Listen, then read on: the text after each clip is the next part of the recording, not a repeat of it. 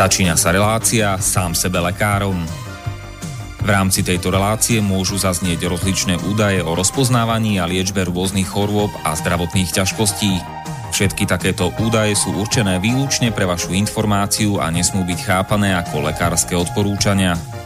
Ak máte akúkoľvek akútnu či chronickú chorobu alebo iné zdravotné ťažkosti, s ktorými si sami neviete dať rady, obráte sa prosím na kvalifikovaného a skúseného odborníka, ktorý bude môcť individuálne určiť, v čom tieto choroby a ťažkosti spočívajú a ako by ich bolo možné odstrániť či vyliečiť. Nič také však nemusí účinkovať na diaľku, teda bez toho, aby vás kompetentný odborník videl a osobne vypočul a vyšetril. Preto je dôležité osobné odborné poradenstvo, ktoré vám môže ušiť liečbu na mieru podľa vašich potrieb, životného štýlu, životného rozpoloženia a ďalších individuálnych daností.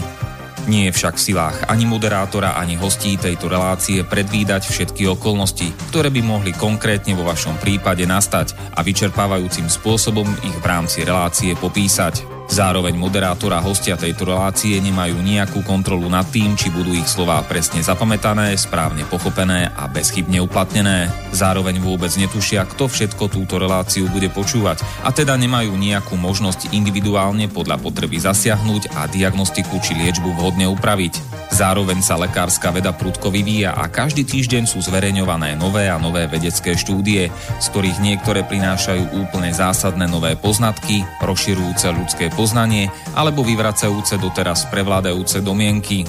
Zároveň je človek tvorom omylným a aj napriek všetkej poctivej, úprimnej a svedomitej snahe o plnosť, pravdivosť a bezchybnosť poskytovaných informácií sa môže pomýliť. Preto to všetko nie je mysliteľné, aby moderátor či hostia relácie sám sebe lekárom na slobodnom vysielači niesli akúkoľvek hmotnú či nehmotnú zodpovednosť za prípadné škody, ktoré si poslucháči môžu privodiť neúplným zapamätaním, nesprávnym výkladom či nevhodným uplatnením vo svojom živote tých údajov, čo v tejto relácii odznejú. Z toho však vôbec nevyplýva, že by sme si za svojimi slovami nestáli, ale len to, že keď nemáme právo osobným zásahom ovplyvniť diagnostiku či liečbu daného jednotlivca, logicky nesmie byť od nás požadovaná osobná zodpovednosť za to, čo nemôžeme nejako ovplyvniť. Počúvate Slobodný vysielač. Pekný večer, milé posluchačky, vážení posluchači, vítajte v relácii Sam sebe lekárom číslo 170 na tému limská borelioza.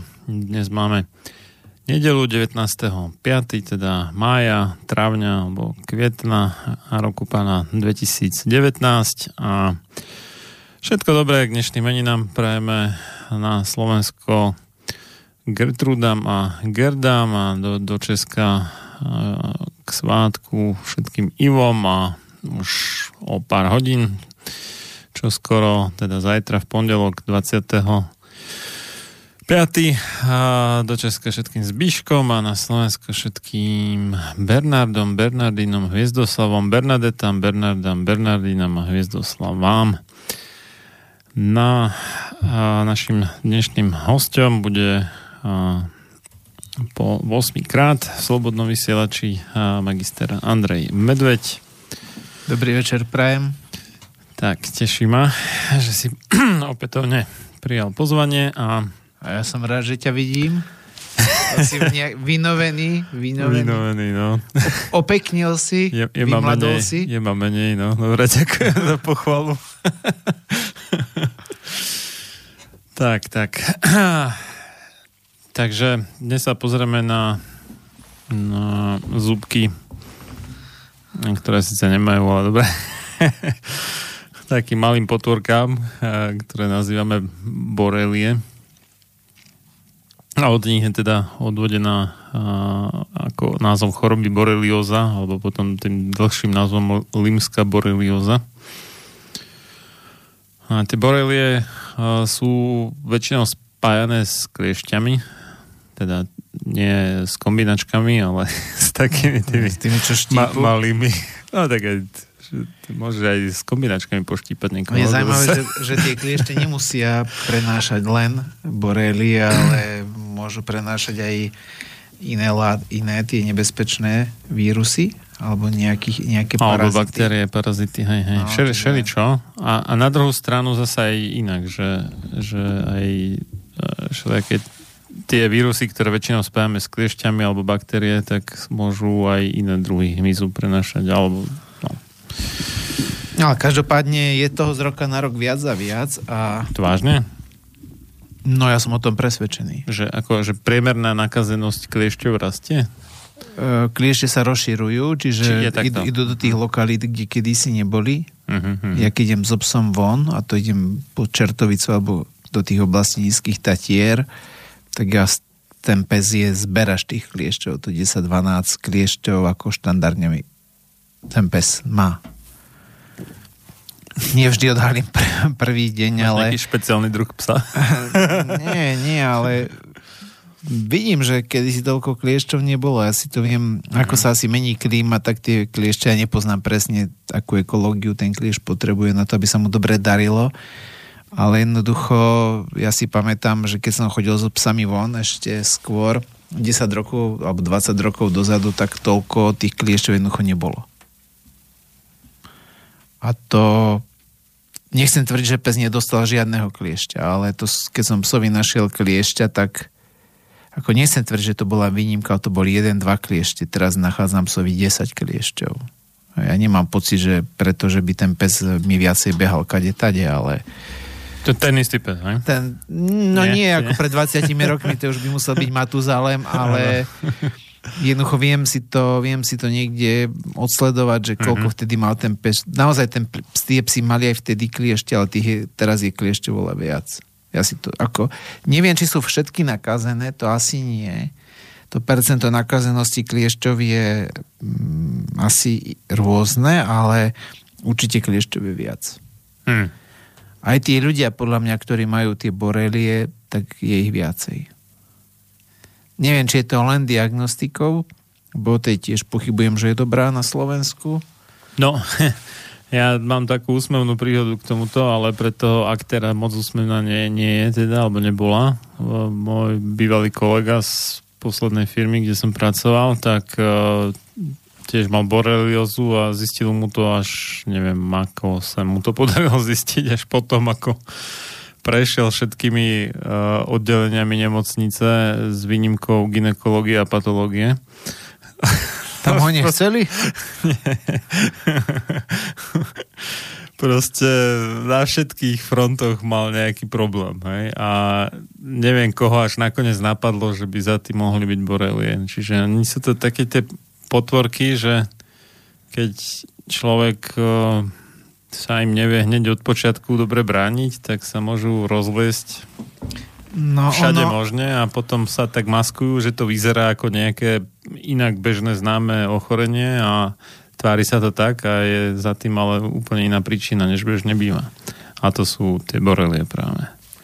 No ono je to, to že nie každá borelioza sa musí prejaviť ako tie, ten typický že je to eritém, čiže ten, že tam opuchne to miesto a tak vytvorí je sa taký, taký červený kruh červený okolo kruh. pichu, veľký to, niekoľko cent, alebo tá s priemerom niekoľko centimetrov. No. Toto nemusí byť e, vždy tak, naozaj to môže byť aj e, iný ten prejav, ako toto je štandardný prejav, ktorý keď už toto človek má, tak dá sa povedať, že je isté.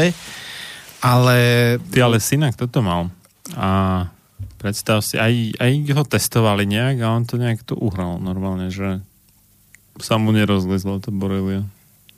Nechápem, mm. jak to uhral. To malo, koľko mohol mať? 6 rokov? Alebo teraz má? Teraz má 15. A Žiadne problémy, hej? Nie. Neviem, neviem o tom, že by mal nejaký problém. Ak, no, tak... ak nerátame také, že fláka školu tak, ale... Fajčí požažku. ja. to, to neviem, to, to, to asi nie, to by sme cítili zrejme. Tak je dobre to buď rád, lebo veľa ľudí, pre veľa ľudí je to nočná mora. Veľa... Ale ten, a fakt také, že ukažkový ten červený krúh okolo mesta v pichu kliešťa, fakt. Hej, Ale hej. nie v pichu, no, z, zahryznutia, či, či jak to nazvať. Ale celkovo, celkovo je jeden fakt, že aj tí odborníci na tú laboratórnu diagnostiku, o ktorých som sa fakt veľa učil zo zahraničia, tak hovoria, že vo všeobecnosti tie borelie sú aj dneska, že nevenuje sa tomu nejaká extrémne veľká pozornosť a je tam dosť veľa neznámych ešte aj dnes. Čiže ako keby sa tomu nejako nevenovala veľká pozornosť. Netvrdím, že žiadna, ale jeden fakt je to, že aj oni pripúšťajú, že nie všetko ešte v tomto smere známe a treba aj na tomto poli, ako v tej diagnostike aj v tej liečbe ešte veľmi veľa urobiť, že aby tam neboli nejaké s tým problémy ako také. Aj keď vonku sú už úplne niekde inde, a to vám potom môžem povedať, že kde, ale celkovo aj oni hovoria, že to nie je také jednoduché s tými boreliami a hlavne pri tej diagnostike, ktorá je u nás, hej, že to je to, čo tí ľudia netušia, čo by mali prvé urobiť, že keď nájdu nejakého kliešťa, že mali by ho zobrať a dať ho otestovať, či ten kliešť nemá tie borely. Čiže ten kliešť, pokiaľ vyberú, mali by ho zaniesť na, hmm. na test. Aspoň to je, čo ja, ja môžem myslím, povedať. že to je služba zdarma, sa mi zdá. Neviem, či to funguje tak, ale napríklad v Nemecku... Ale na, na, na nejaký ten regionálny úrad verejného zdravotníctva sa to myslím posiela a oni to potom nejak posúvajú ďalej do, do labáku a že by to malo byť zdarma, ak mám správne informácie teda. Ale toto je také prvé odporúčanie.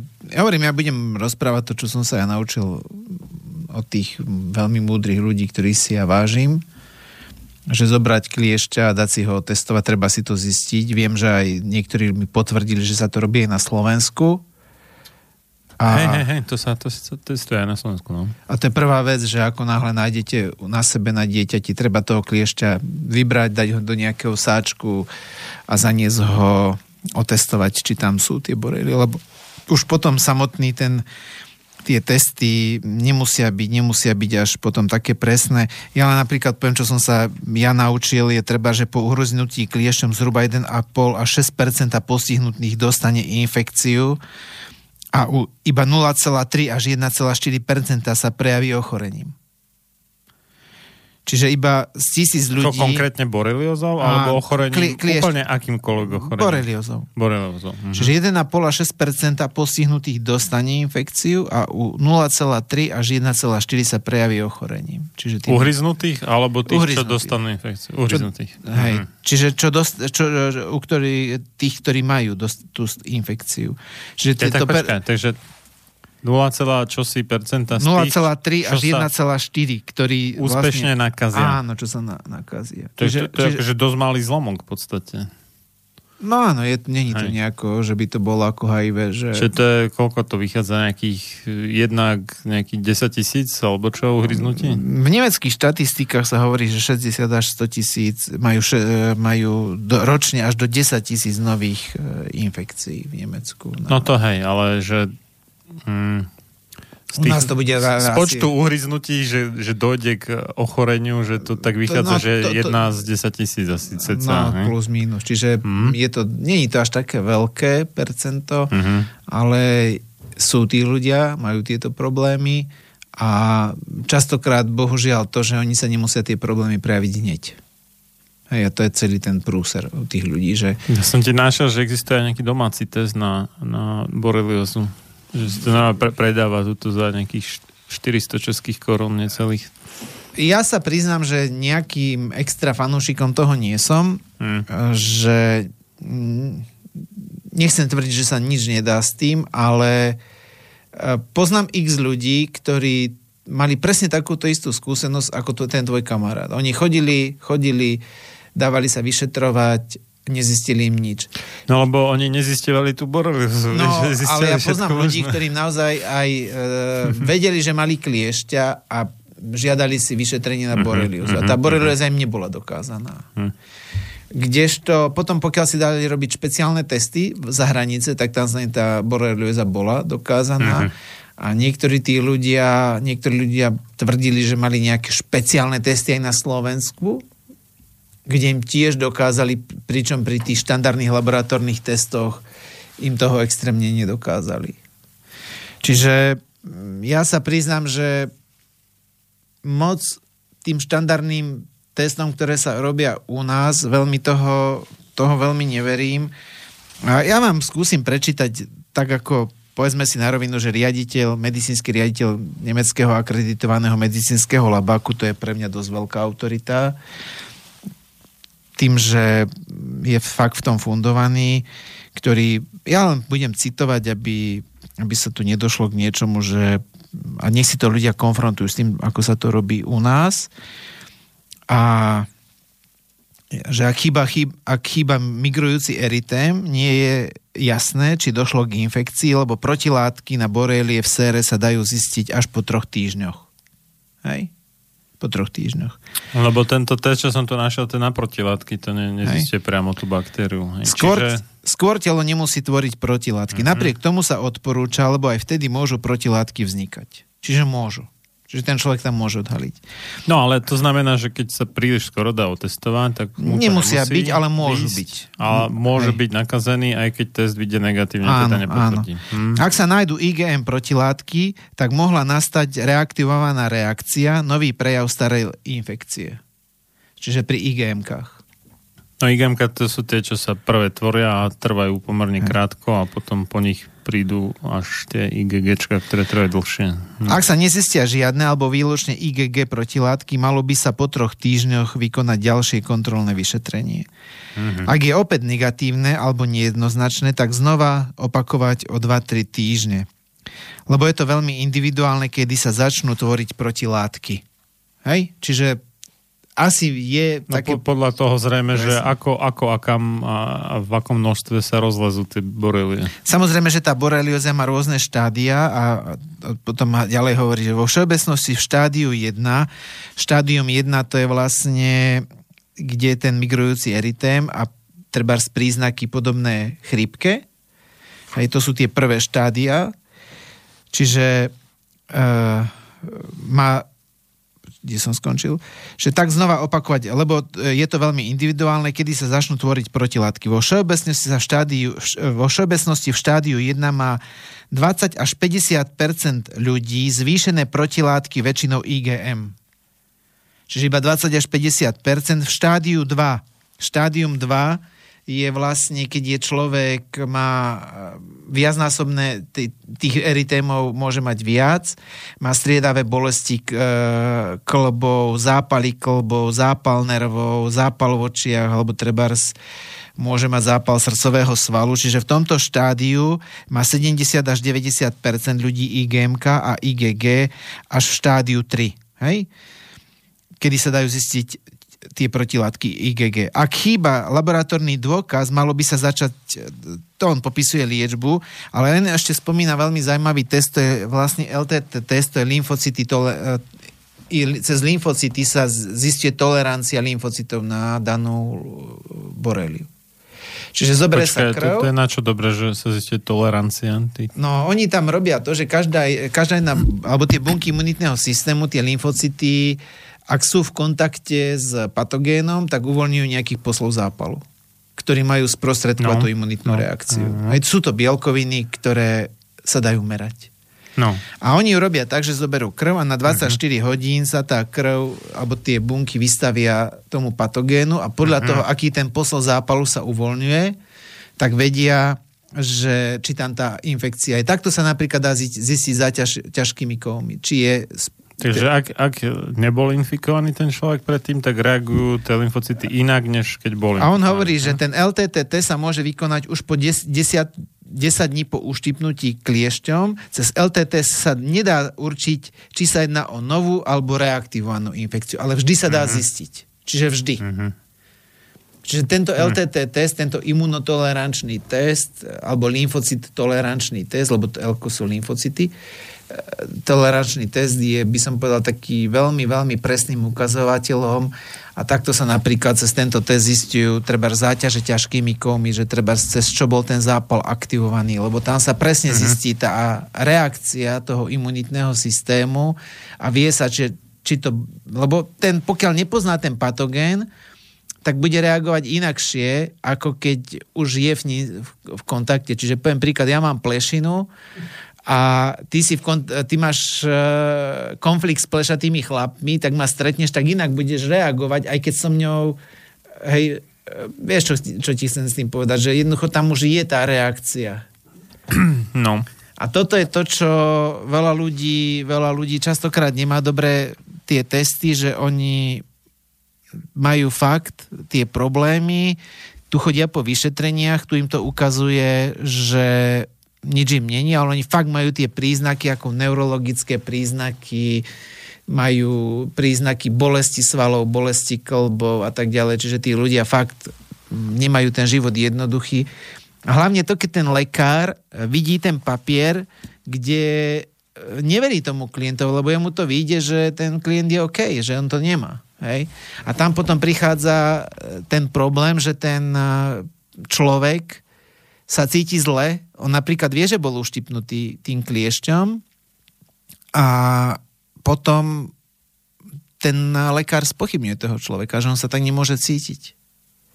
Hej. Napríklad častokrát to ide do únavy, ten človek je unavený a má naozaj s tým dosť vážny problém a ten lekár sa pozrie na toho človeka a on naozaj vykazuje všetky známky zdravého človeka cez tie štandardné laboratórne testy. A potom to... prichádza k spochybňovaniu hmm. toho človeka. Ten človek zostane... Ešte pošlo na psychiatriu, ne? No, ale tam, tam to končí. No, to je sila. Čiže ten človek naozaj potom končí na psychiatrii hmm. a ten psychiatr vidí znaky toho človeka, že je unavený, že má psychiku, no už len tým, že ti ľudia prestanú veriť, aj keby, že sa cítiš skvelé a prestanú ti ľudia veriť, ako sa cítiš. No povedz mi ty, ako by sa cítil, keby, že ti ľudia prestali veriť. Na deň. No, není ti to jedno. Hej? Čiže tam potom prichádza k tomu, že tí ľudia sú, by som povedal, že... Ja no, ľuďom hovorím, aby mi neverili, takže ale to, čo poviem, si overovali. To je, to taká je môj štandardný úvod ako do nejakej prednášky. Že, to nejde, Mariano, to, ale celkovo ty potrebuješ no. mať e, istý sociálny kontakt a istý sociálny kontakt sa vyznačuje tým, že ľudia ti do istej miery dôverujú. Ale, no, ty, ale keď, tak ja, ty, keď prídeš... Jasné, že to je ako keby, mm, jak to povedať, že že keď si overia, že niekedy sám, tak potom mi že mi potom budú teda veriť, hej, čiže ale ja, ja to len na schvál, na schvál to hovorím, hej, lebo niekto má dojem, že keď má určitý človek pred uh, menom múdro, takže povedal všetku múdro sveta ja ho nemám, to, to múdro pred menom. A nie. takže ja som všetku múdro sveta nepovedol a som omylný a to je jedna vec. A druhá vec, prečo to hovorím, aby tí ľudia aj sami hľadali uh, informácie a naučili sa nezožrať všetko, čo im hoci kto povie, vrátane mňa samotného, lebo naozaj sa môžem aj miliť. Ja je vždy dobré, keď eh, si človek overuje tie prijímané informácie a aj mňa to môže posunúť, keď niekto zistí, že som nehovoril niečom pravdu a potom ma na to upozorní, tak za to budem vďačný samozrejme. Ale tam sa jedná o to, že ten človek príde trpiaci za lekárom s tým, že mu dáva tú dôveru. Nepôjdeš za niekým, komu neveríš. A ty mu povieš, ako sa cítiš Vieš čo, môžeš ísť za niekým, komu tak celkom neveríš, že či, či te, ale že tak vyskúšaš, no, že možno to vyjde. No, ale uvidíme, je tam istá mierová dôvery, lebo ak niekomu neverím, tak za ním nejdem. Ako re, reálne nepôjdeš za niekým, komu neveríš. Musíš tam mať nejakú mieru dôvery. Môže Musíš. tam byť to ako, že vyskúšam. Ale keď ten človek, ty povieš niekomu, ako sa cítiš, on to spochybní.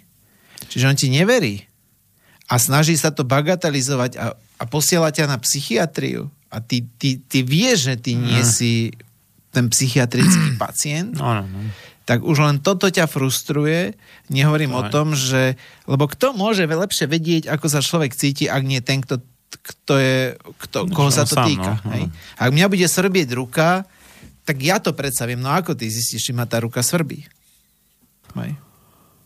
Má šancu. To by som sa musel tak strašne empaticky vcítiť do teba, že by som sa stal tebou asi. No, ale tak reálne to asi nie je moc možné. Hej? Možno, že niekto to vie, ale ja tak som ešte takého človeka nestretol.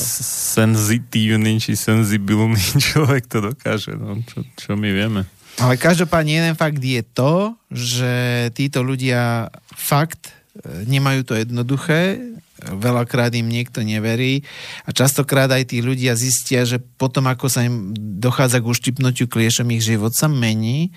Nie samozrejme, že nie vždy je to tak, že ako keď mi dá niekto facko a hneď ma to začne boleť, ale tí ľudia zistia, že ten život je iný že majú kopec problémov a oni pátrajú, kde nastal ten zlom a častokrát im tam naozaj vyjde ten kliešť a tam im logicky napadne tá borelioza a tým, že vlastne za to nepotvrdí, tak oni sú spochybňovaní a ten, tým pádom človek stráca ako keby, že nejaký ten stabilný bod, kedy on vie a on je spochybňovaný. Čiže toto zamáva s psychikou naozaj nejedného človeka.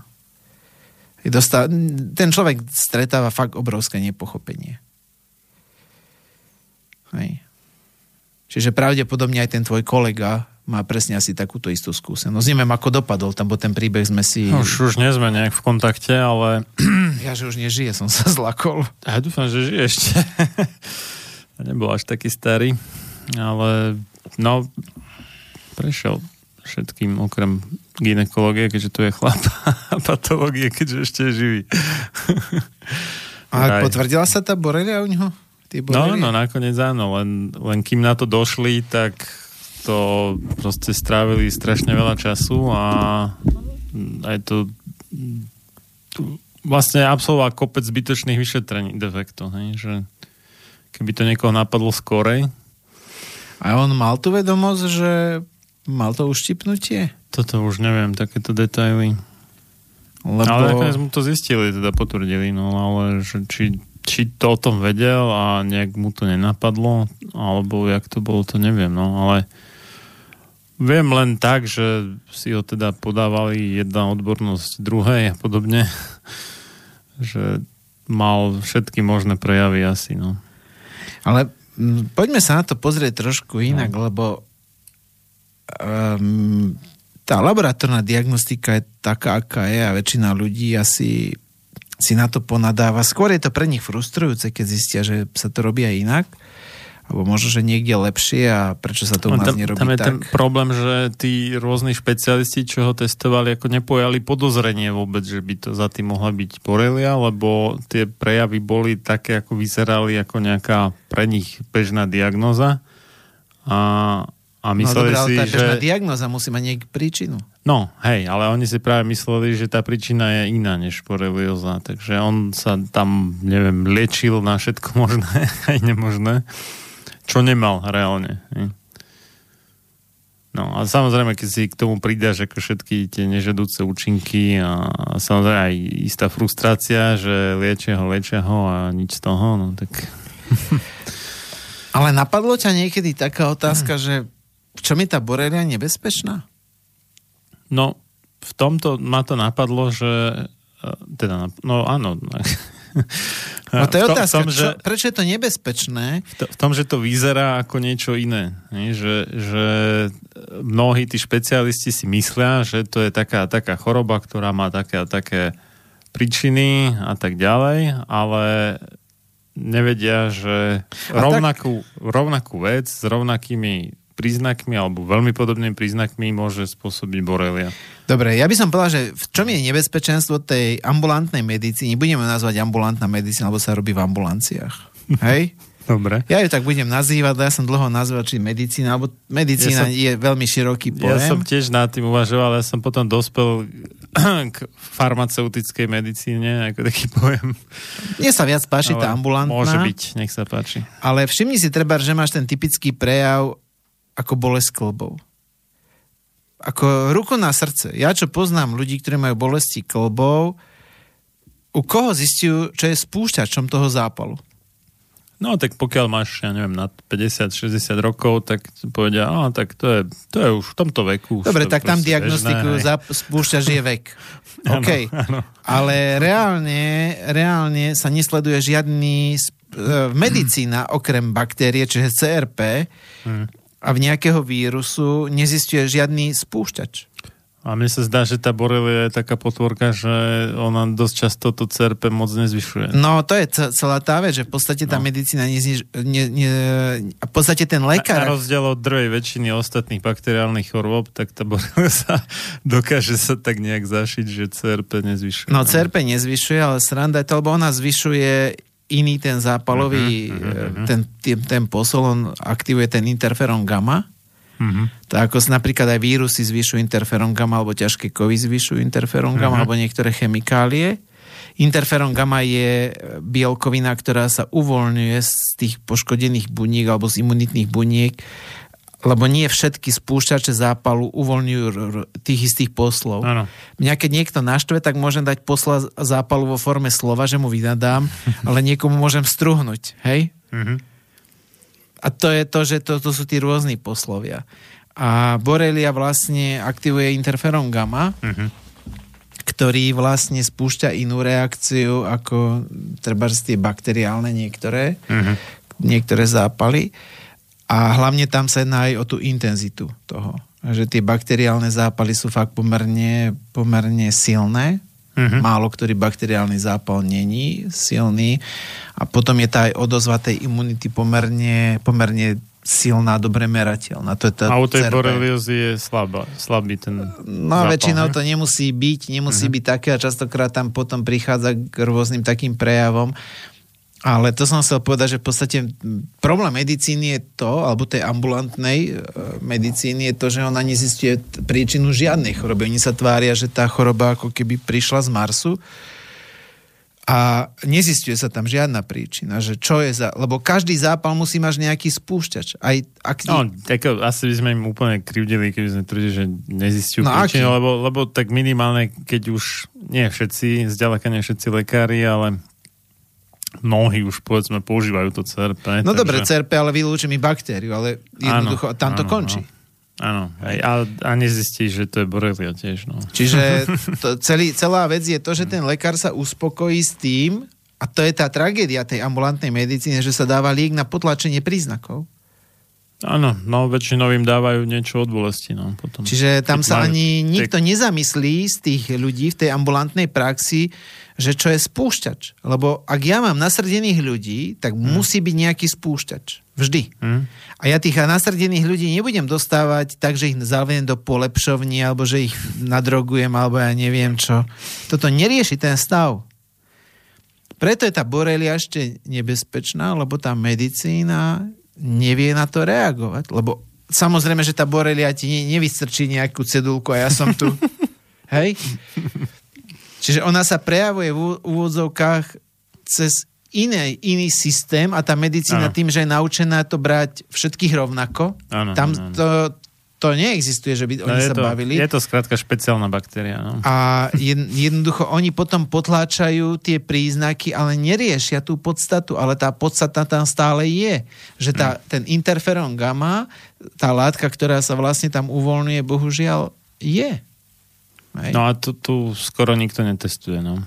A to sú tie, že tí, tam sa netestujú tí poslovia toho zápalu a niektoré ďalšie látky a, a potom ten človek, tá infekcia prebieha, aj keď sa bohužiaľ nevždy zistí a tí ľudia potom majú tieto závažné problémy a ja sa potom budem vrácať k niektorým tým veciam, že vieš, že tu som mal reláciu, že o depresiách a naozaj Áno, ten človek, keď má... Lebo čo urobí borelia? Spustí v tele chronický zápal. Áno, To je celý ten háčik toho všetkého. pokiaľ sa to nepodchytí včas. No. Hm. A ten chronický zápal, ten chronický zápal uh, môže aktivovať dokonca tie depresie a únavové stavy. Lebo, hej? A to je celá tá vec, ktorá tu je. Mhm. Hej? Lebo ja by som sa trošku vrátil, neviem koľko je čas, či si dáme Dá, prestávku. dáme, si, dáme si prestávku. Dnes um, vlastne medzi tou minulou uh, Rumunské, pred, ruské? pred, pred dvomi týždňami bolo ešte pred a dnes už je po uh, oslavách víťazstva nad fašizmom, aj keď ja teda mám také obavy, že sa nám tu fašizmus v rôznych formách vracia, takže neviem, či je úplne na mieste oslovať víťazstvo, ale tak som minimálne rád teda, že a, že stále môžeme hovoriť po slovensky a ne, nie po nemecky, alebo neviem jak inak ešte. po maďarsky možno. Takže si budeme hrať vlastne v jazykoch tých víťazných mocností, no a prvých, lebo tí majú na Slovensku najväčšiu zásluhu, tak si dáme rúsko pesničku a takové k téme, когда my byli na vojne. Keď sme boli ľudová? na vojne, hej, niečo také ľudové, no. Tak, tak. A potom budeme mať aj teda anglické, aj francúzske. No. No zahyň, 100 studom večným zahyň podlá duša, čo o slobodu dobrý ľud môj mi pokúša. Lež večná meno toho nech ovenčí sláva, kto seba v obeď svetu za svoj národ dáva. A ty morho, hoj morho, detvo môjho rodu, kto kradmou rukou siahne na tvoju slobodu, a čo i tam dušu dáš v tom boji divokom, mor ty len a voľne byť, ako byť otrokom. Samochalúbka. Počúvate Slobodný vysielač.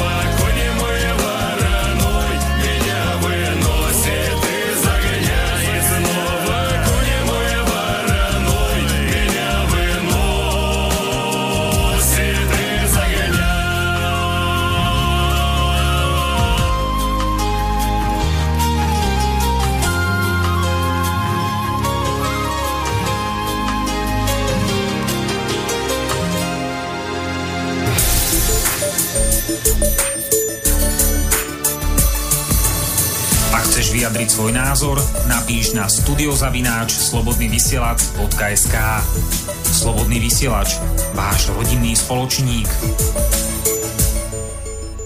Pokračujeme v relácii sám sebe lekárom číslo 170 o limskej borelioze z bansko štúdia Slobodného vysielača od Mixu Marian Filo a za hostovským mikrofónom magister Andrej Medveď.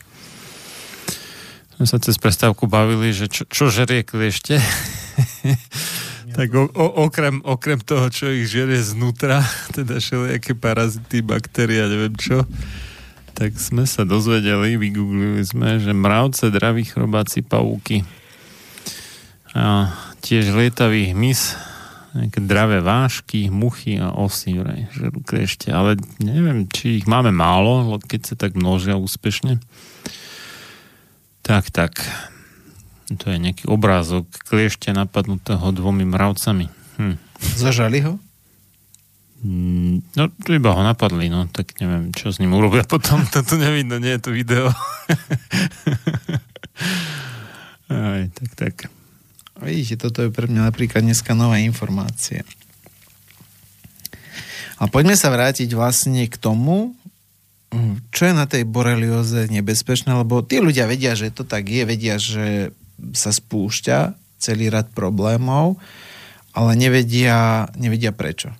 Ty vieš hmm. prečo? Čo? Je to nebezpečné, tá borelioza?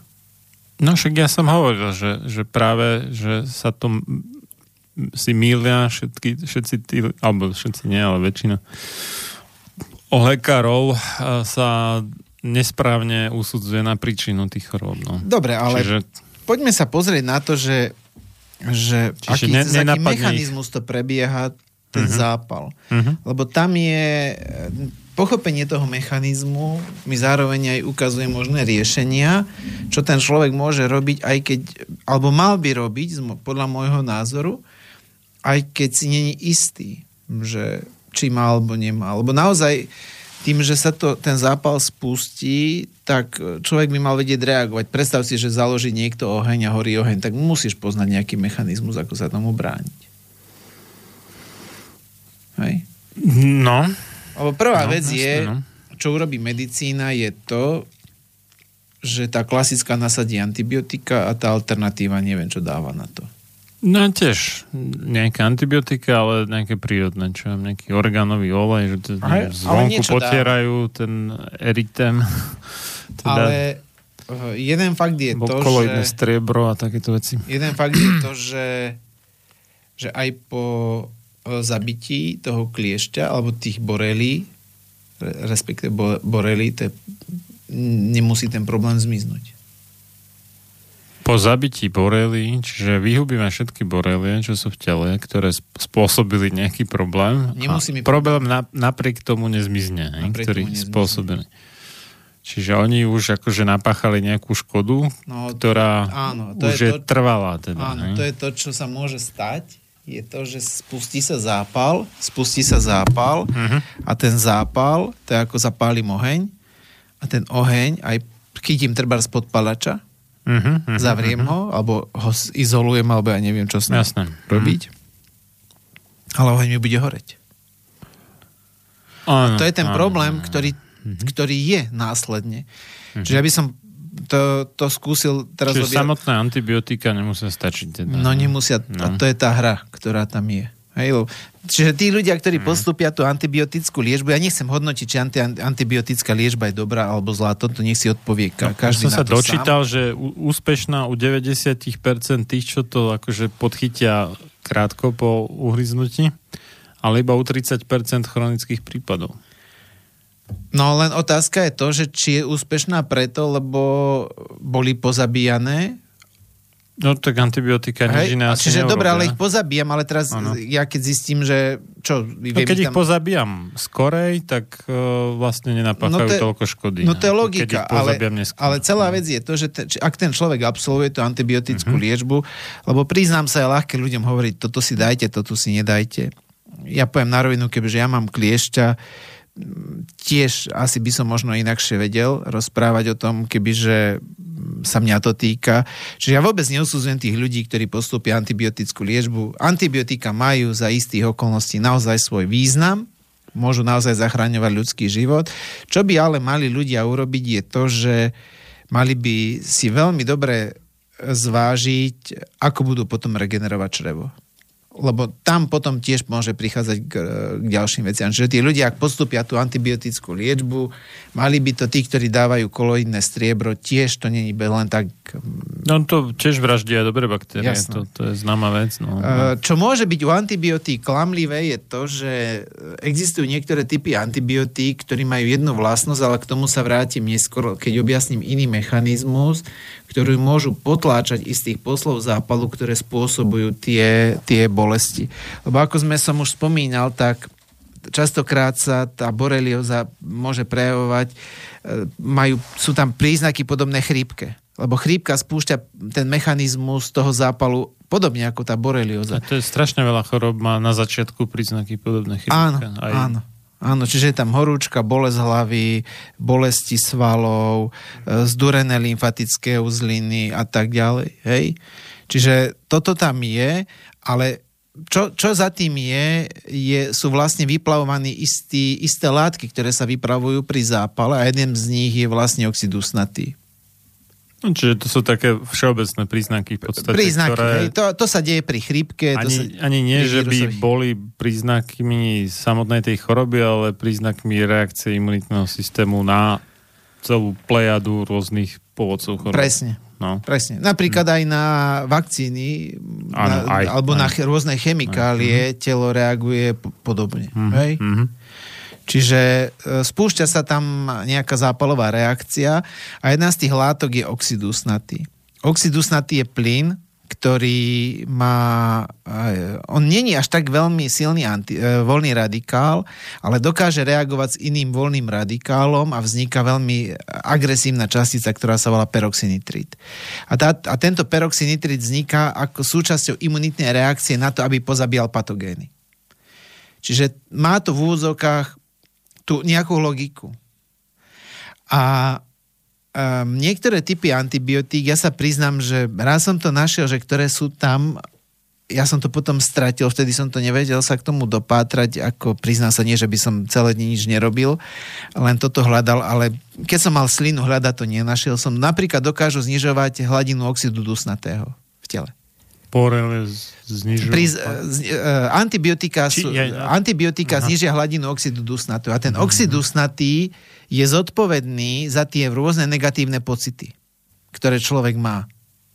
No počkaj, takže tie antibiotika obmedzia tie negatívne pocity, čo majú Áno, a naozaj tí ľudia že môžu vyzerá, mať, že, že, že sa vyliečili.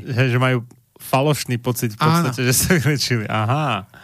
Čiže to je, to je to, že ako treba s tým máš všetky tie problémy ako pri chrípke a dáš si nejaký ten nápoj, ktorý ti má potlačiť tie príznaky, lebo aj v tej reklame ti povie, že to je, to je liek, ktorý potláča príznaky.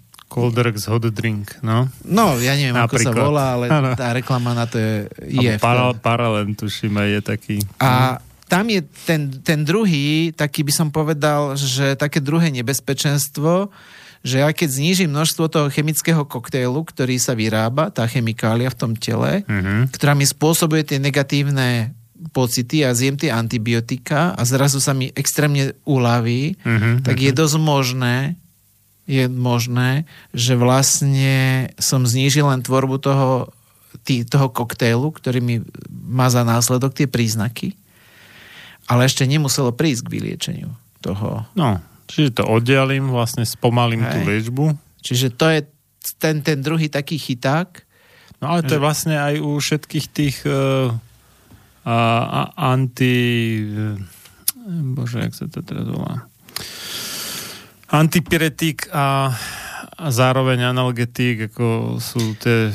Ale, ale ty máš pri analgetikách len niekde lokálne, len a... lokálne niekde úľavu, ale tam cítiš takú inú úľavu. Lebo Ale... ten oxid dusnatý sa ti začne tvoriť v úzovkách vo veľkej časti tela uh-huh. a fakt je to ako, predstav si ako keď vojdeš tchorovi, do, ako keby že sem tchora donesiem. Alebo skunka. Radšej no, nie. radšej nie, no ale aby si ano. tomu trošku rozumel, že v podstate on ťa tu v úvodzovkách ako keby šiel vyp- vyprdieť. No. Cez tie prdy ťa ide vypudiť. A máš toho, je ti z toho blbo. Ano, a zrazu, ale je ti blbo, dá sa povedať všade. Nie len to, že v nosi ťa štípe, neviem, ako mm. tchor smrdí, alebo skunk, ale musí to byť hrozné, keď hovorí, že smrdíš ako tchor. Hej. Áno, áno. A celá vec je to, že naozaj tam ti môže prísť dosť k takej masívnej úlave na tom tele a ten človek má naozaj pocit, že tie antibiotika mu tie borely pozabíjali, len oni mu znížili len množstvo tých, e, toho chemického koktejlu, ktorý má za následok tie rôzne príčiny, je mi zle, opuchy, bolesti hlavy, bolesti klbov a naozaj máš pocit, len je to dosť falošný pocit. či, či, čím to je, že to robia tie antibiotika? Toto? Nepoznám presný mechanizmus, ja som bol tiež prekvapený, ale dva typy tých antibiotík ja som našiel, že majú ten účinok. A naozaj ja som poznal ľudí, ktorí napríklad mali, uh, mali reumu a reumatoidná artritida je tiež spájaná s oxidom dusnatým. A oni mali potom nejakú chorobu, takú na antibiotika. Oni dostali tie, tie antibiotika. Oni tam popisovali e, celkové veľmi dobre, že sa im uľavilo na tých... Že mali presne. slabšie príznaky reumy. Presne, teda. presne. Hej. To nechcem tvrdiť, že aj za, ako spúšťačom reumy tiež nemôže byť nejaká pliaga. Hej. No. Ale skv- častokrát je to spôsobené naozaj tým, že ti ubudne toho oxidu dusnatého, alebo respektíve samozrejme tým pádom aj peroxynitridu, to sú vlastne dusíkové voľné radikály. Mm-hmm. Hej. A nazýva sa to nitrozačný stres, čiže je to ohrozenie toho zdravia alebo života cez e, jedovaté zlúčeniny dusíka, ktorých úloha je pozabíjať a tým, že tie borelie toto roztočia, bohužiaľ e, tam sa potom môže diať jedna vec, že ja môžem pozabíjať tie borelie antibiotikami ale s tým, že sa mi uvoľní kritické mhm. množstvo tých jedovatých zlúčení dusíka, oni už dokážu podporovať svoju vlastnú tvorbu. To ako tá to je to, takzvaná pozitívna spätná väzba. Že no, či, to je viac, tým samonasrdiaci systém. hej. Čím viac, tým viac. Hm. Čiže ja prídem, nasrdím ťa, uh-huh a potom zmiznem z tvojho života, lebo tvoja žena vykope, lebo vidí, že to nerobím dobrotu u teba, ale ty si už vo vývrtke a už sa točíš. Mm-hmm. A toto je to, čo tí ľudia nejakým spôsobom tomu nerozumejú, že tam sa potom spustí tá, ten začarovaný kruh toho chronického zápalu, ktorý sa cez štandardné laboratórne testy nedá odhaliť. Hmm. Že tí ľudia sú naozaj v chronickom zápale, sú vystavení tomu pôsobeniu tých jedovatých zlúčení dusíka, ktoré majú tendenciu ovplyvňovať dianie v celom tele. A tam je potom ten prúser, ktorý sa deje, alebo ten problém, hej, aby sme tu nerozprávali nejaké také slova, ktoré asi nepatria do no. slovenčiny. Dáva ti to zmysel?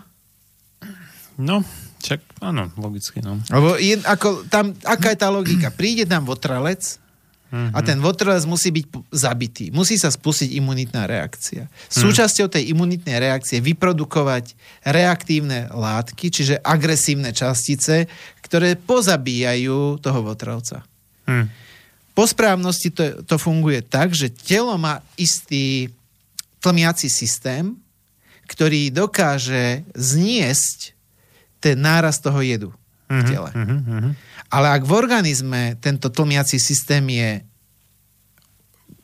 oslabený, alebo by som povedal vydrancovaný, alebo ako to nazveme, tak sa udeje to, že zrazu chýba tam kontrolný mechanizmus, ktorý má toto zabrániť tomu a vtedy sa spustí ten chronický zápal, ktorý už není aktivovaný len kliešťom, alebo tou boréliou, ak máme byť presní, ale už sa dokáže živiť sám. Čiže to sa nazýva tzv. Uh-huh. nitrozačný stres, čiže tam už ohrozenie toho zdravia a človeka, život človeka v skutočnosti cez vysokú tvorbu reaktívnych, čiže agresívnych častíc, ktoré majú tendenciu poškodzovať, dá sa povedať, v organizme všetko. No jo, až ma trošku udivuje, že na, na toto architekt nášho tela nemyslel na túto možnosť. A myslel, ako to je otázka, je to, čo my sme nez, nejakým spôsobom nezničili uh, ten ochranný systém, ktoré telo má uh, ja, tak. Mhm. Hej? Lebo poprvé, povedzme si na rovinu, že inak bude reagovať silný imunitný systém a oslabený imunitný systém. Mhm. Hej? Čiže silný imunitný systém spustí prudkú reakciu, ktorá zabije votrelca.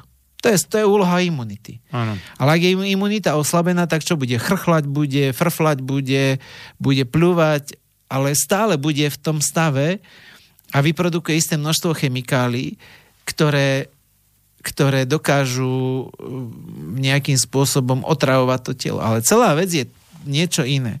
Že najväčší podiel, alebo tie najviac dokážu tých chemikálií samozrejme vyprodukovať bunky imunitného systému. To je no. ich primárna úloha. Mm-hmm. Ale zober si to tak, že ty máš policajtov, ktorých primárna úloha je chrániť. Hej. Pravdepodobne sa spoli... Pomáhať a chrániť. Pomáhať. No. Tak, pri, pripúsme, že je to tak. Hej? Ano, že, že fungujeme v ideálnom svete. Áno. Hej? A mali by to robiť. A častokrát to naozaj je robia. Ale v skutočnosti si všimni, že policajtov je obmedzené množstvo. Koľko ich je? 10, 20, 30, ja neviem koľko tisíc. Koľko ich je? Neviem, netuším. Ja neviem. V Brezne ich koľko bolo? 30, 40? Hej? Ale je ich, je ich vždycky oveľa menej ako všetkého obyvateľstva. No jasne, samozrejme. Ale všimni si, že súčasťou imunity musí byť celé telo. Čiže všetci obyvateľi. Všetci obyvateľia sa majú tendenciu, alebo majú obmedzenú schopnosť brániť sa, ale majú ju. Uh-huh. Čiže v skutočnosti, ak ten imunitný systém nevládze, tak sa spustí ako keby, že sa aktivuje akási mobilizácia. Čiže všetky bunky, takmer všetky bunky tela majú schopnosť produkovať jedovaté zlúčeniny dusíka. Mm-hmm. Čiže to sa spustí ako keby, že napadne nás nejaký štát. Samozrejme, prvé sa aktivuje nejaké obranné zložky, polícia, mm-hmm, hasiči, mm-hmm. ja neviem, kto všetko môže sa aktivovať. Vojsko, ak nejaké máme. No, armádu ja už nemáme, už máme iba ozbrojené sily. Hej, ale asi ich není veľa, tých ľudí. Nie, pár tisíc iba. A aj no. tohto je koľko bude schopné? No, neviem, či polovica nie sú nejakí úradníci a takéto Hej. pozície. A, a pokiaľ mm. oni nezvládnu toho narušiteľa, tak sa urobí, že sa spustí domobrana. Tak sa to zvyklo nazývať domobrana, nie? No, že každý jasne. sa bránil, ako vedel. Kosy, a v podstate súčasťou, súčasťou toho, tej, tej domobrany alebo tej domobrany všetkých tých buniek v ľudskom tele je zvýšiť tvorbu oxidu dusnatého. Mm-hmm. Čiže v podstate telo sa ako keby, že zasviní tými voľnými radikálmi s obsahom dus- dusíka. Mm-hmm. Čiže vznikne nitrozačný stres, ktorý už fakt sa netýka len toho miesta, toho vpichu v úvodzovkách, mm-hmm. ale zrazu sa to týka všetkých tých sústav, orgánov a tak ďalej. A preto to je nebezpečné, lebo celé telo sa zaplaví jedom. Čiže, lebo keď ťa uštipne včela, uh-huh. tak kde to cítiš ako problematicky? No tam, kde ma uštipla. No. Tak kde ťa uštipla, hej? Problém by nastal, keby že tie, všetky tie problémy cítiš v celom tele. To, čo môžu mať napríklad tí alergici. Hej? Uh-huh. Čiže ako keby, že sa spustila by som povedal, celková mobilizácia, telo sa za, z, zasajrajti tými voľnými radikálmi dusíka a toto potom robí tie komplikácie tým ľuďom. A pokiaľ tí ľudia o tomto nevedia nič, oni nevedia, ako na to majú reagovať, lebo tomu treba prispôsobiť životný štýl. Mm-hmm. Hej, výživu, tomu treba prispôsobiť zásobovanie telo živinami, pohybové aktivity, výk, e, výkon pracovný alebo mm-hmm. akýkoľvek iný výkon. A pokiaľ toto ten človek nezvládne, tak naozaj skončí v katastrofe. Hm. Dáva zmysel? No, tak samozrejme, no však keď nevie, čo mu je, neprispôsobí Hej. sa tomu, tak to môže mať všelijaké následky. No. Neviem, či dáme teraz pesničku. Dáme, dáme, A dáme, potom by som dáme, povedal, aký dáme, to môže mať vplyv na ten organizmus. Dobre, tak za 7 minút pokračujeme.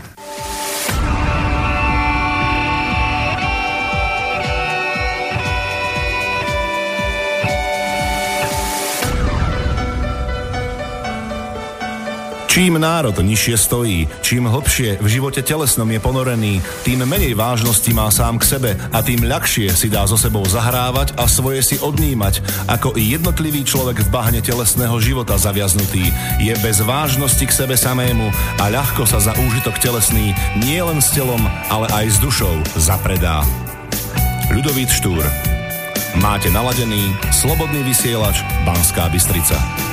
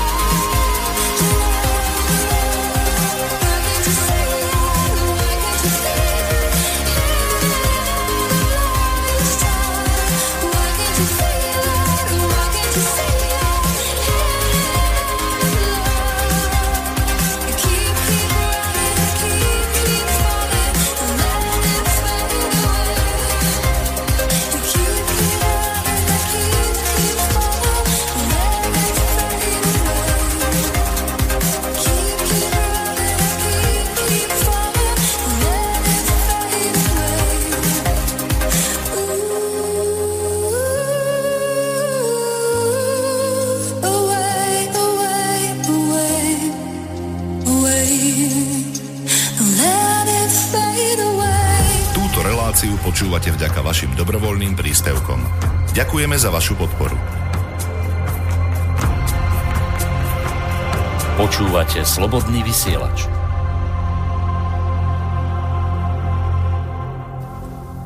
Tak sme späť v druhej hodine relácie Sam sebe lekárom číslo 170 z bansko bystrického štúdia Slobodného vysielača od Mixu Marian Filo a za hostovským mikrofónom Andrej Medveď. A témou našej dnešnej relácie je limská borelióza. No ja som spomínal, že vyprodukuje sa ten chemický koktail. My sme sa ešte bavili e, trošku cez pesničku s Marianom o tom, že či to nie je kontraproduktívne, že tá imunita... Áno, to na, na prvé počutie to vyzerá, že tá borelia dokáže totálne vykolajiť imunitu. No v skutočnosti je to pravda, je to pravda, ale naozaj to, čo som spomínal, vyprodukujú sa chemikály, ja to poviem veľmi jednoducho. Všimnite si, že ten tchor, keď vás ide vyprdieť z tej diery, tak on sa neotrávi. Hm? Všimli ste si? Tak má nejakú... Väčšinou to tak býva, že človek necíti svoj vlastný smrad. Hej, ale že, že máme voči tomu imunitu, hej, voči tým, voči tým áno, chemikáliám. Áno, áno. Problém nastáva vtedy, ak ten oxid dusnatý sa, jeho tvorba stimuluje aj cez iné látky. Čiže akože príde, príde do tela, prídu do tela iné látky, ktoré stimulujú tvorbu oxidu dusnatého, alebo ten nitrozačný stres. A či tá borelia častokrát není len ten posledný klinec do rakvy.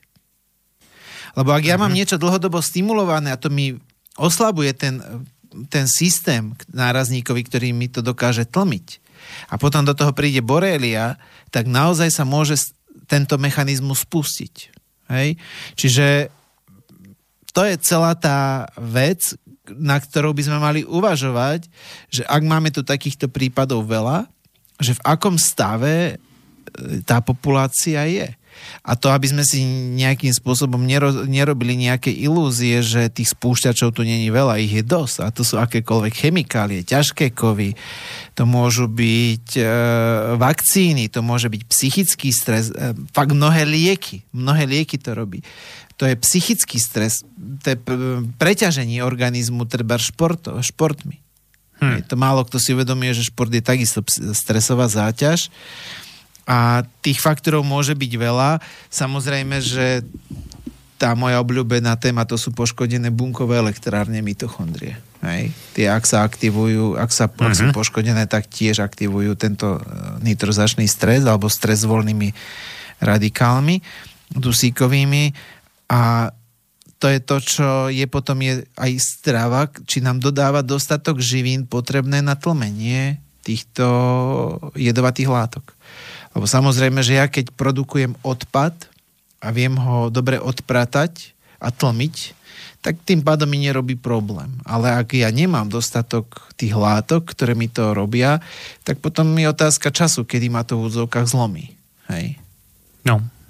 Čiže svojím spôsobom preto telo to má fakt veľký význam a ono ten oxid usnatý ide do boja so všetkými patogénmi. Hej, to je jedno, že či to má niekto svalovca, či má niekto chrípkový vírus alebo Epstein-Barr vírus, alebo že či má niekto nejaký iný problém. Ale ten oxid dusnatý, ako tým, že je voľný radikál, čiže agresívna častica a tá agresívna častica má tendenciu zabíjať, ničiť.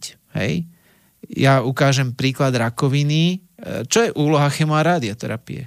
Je spustiť tvorbu jedovatých voľných radikálov, mm-hmm. ktorých majú za úlohu zabiť rakovinovú bunku. Mm-hmm. Nič, nič viac, nič menej. Čiže cez tú, cez tú chemoterapiu mám spustiť istý typ bunkového stresu, mm-hmm. ktorý mi vyprodukuje jedovaté látky, lebo každý stres mi spúšťa tvorbu jedovatých látok a musím zabiť tú rakovinovú bunku. Problém je vtedy, a vtedy chemo a radioterapia nefunguje, keď tá rakovinová bunka má veľmi dobrý systém odpratávania tých voľných radikálov. Mm-hmm. Lebo tá rakovinová bunka tiež chce prežiť. A ona si môže vytvoriť tak geniálny systém, že si vytvorí tak ohromné množstvo tých látok, ktoré dokážu odpratať tie voľné radikály, že tam nebude fungovať, že tá stratégia sa tam nechytí. Hej? To je len na ukážku toho. Lebo veľa ľudí nevie, že prečo dostáva chemoradioterapiu oni netušia, cez aký mechanizmus sa vlastne v tej medicíne snaží zabiť. Ja som si tiež myslel, že to priamo ako tie bunky, ako to má zabiť, že e, tie všelijaké br- ale cez, br- ale, brutálne smrteľné Ale je to jedy, to, že to spustí sa tvorba voľných radikálov. Že, no to, to, to je vlastne nepriamy. Hej? Ja som myslel, že to priamo má ako, že otráviť tú bunku. No ale to sa vždycky deje. Všetky mhm. chemikálie, všetky tie procesy sú, by som povedal, len spúšťačmi istých, istej tvorby voľných radikálov. Preto uh-huh. ak my máme veľmi dobrý antioxidačný systém a naozaj funguje, tak my aj dobre dokážeme znášať rôzne záťaže. No. Hej? Lebo tie látky nepôsobia vždy priamo, ako že pichne ti klinec, všimnite, pichne, pichne do teba klinec, zomrieš na to? No nie, zomrieš na nejakú infekciu, na nejakú otravu. Tak keď pichneš do oka, tak možno... Som... Dobre, tak to ťa musím bohove dobre trafiť, ale väčšinou... To to aký hrubý a dlhý klinec ešte. Ale všimni si, že častokrát si môžeš pichnúť nejakú malú no, somarinu, a kde môže byť naozaj nejaká baktéria prudko jedovatá hmm. a jednoducho tá spustí sepsu. Hej? Ale aj baktérie častokrát sú preto nebezpečné, lebo zvyšujú tvorbu voľných radikálov. Hej? Čiže naozaj toto treba si uvedomiť a toto by ľudia mali mať na pamäť. Hej? Mm-hmm. Dáva zmysel? No, jasné, no. Tak dozvedel som sa niečo nové. Myslel som si, že účelom tej chemoterapie je priamo akože že je nebezpečná pre tie rakovinové bunky, ale tak Netušil som, že ten no, efekt je skôr nepriamy. Teda. No v skutočnosti napríklad aj keď ľudia idú na tie vysoké dávky vitamínu mm. C, tak nie preto, že tie vysoké dávky vitamínu C ako môžu pôsobiť proti tej rakovine. Rozmýšľal si niekedy na to? No, ja nad tým som rozmýšľal asi takým štýlom, že keď človek má málo vitamínu C, tak to znamená, ako keby mal kopec policajtov, ale tí nemali benzín v aute alebo naftu. Hej? A že no, sa ne, nevedia dopraviť tam, kam treba a urobiť poriadky. Samozrejme, že vitamín C ti posiluje imunitu, o tom no. nechcem spochybňovať. Ale preto sa dáva taká vysoká dávka, lebo ten vitamín C je zložením e, podobný cukru. Hej? Mnohé živočichy si ho vlastne vyrábajú z cukru. No áno, Hej? áno. No, a tým, že rakovinová bunka má veľa receptorov, to je ako keby, že nejakých miest, nejakých dverí. On, on sa vlastne dostáva do bunky takisto do rakovinovej bunke, ale, ale on vojde do rakovinovej bunky a tým, že tam sa ocitne vo vysokej koncentrácii, lebo tá rakovinová bunka má veľmi dobrú schopnosť príjmať glukózu, Mm-hmm. tak ten vitamín C tam vojde do, dobre, vidíte ho tam veľa a vtedy sa tam spustí reakcia, kedy sa uvoľní, alebo mení sa tam železo, hej, to je fentonová reakcia, vznikne mm-hmm. tam mhm. veľa voľných radikálov. Ale iba v rakovinovej bunke? Iba v rakovinovej bunke, lebo tam musí byť Aha. istá koncentrácia toho, aby sa tamto železo zmenilo a vtedy sa cez to železo sa spustí tvorba hydroxylových radikálov, ktoré sú naj, najreaktívnejšie, to sú najväčšie agresory to sú ako atómové bomby. Čiže to oni majú nejakú... OH minus, eh? A to je celá tá vec, ktorá je, preto tí ľudia chodia na tie infúzie, lebo toto sa tým pádom sa spustí cez vitamín C v tej rakovinovej bunke silný oxidačný stres. Uh-huh. Toto treba zdôrazňovať tým, čo začínajú riešiť vitamín C vo väčších dávkach, že tam to naozaj sa do, vlastne do dostáva žily. do buniek rovnakým mechanizmom ako glukóza, teda ako cukor. Hej, a keď si niekto myslí, že si dá nejaký cukrový alebo sladký nápoj a do toho si dá vitamín C a že to bude super, tak tak je dosť naomilé. Teda. Tam naozaj treba ísť na tú infúznu, kde sa naozaj dáva tých 7,5 Bu, gramov. Buď tak, ale vôbec akože užívanie vitamínu C v niečom sladkom nie je v princípe dobrý nápad. Hej. Keď je to ozaj, že cukor, či už teda čisto hroznový, teda glukóza, alebo ten zložený z hroznového a, a fruktózy, teda sacharóza, tak e, to je zle z tohto dôvodu, že tá glukóza sa skorej dostane do bunky než vitamín C čo, čo nechceme samozrejme.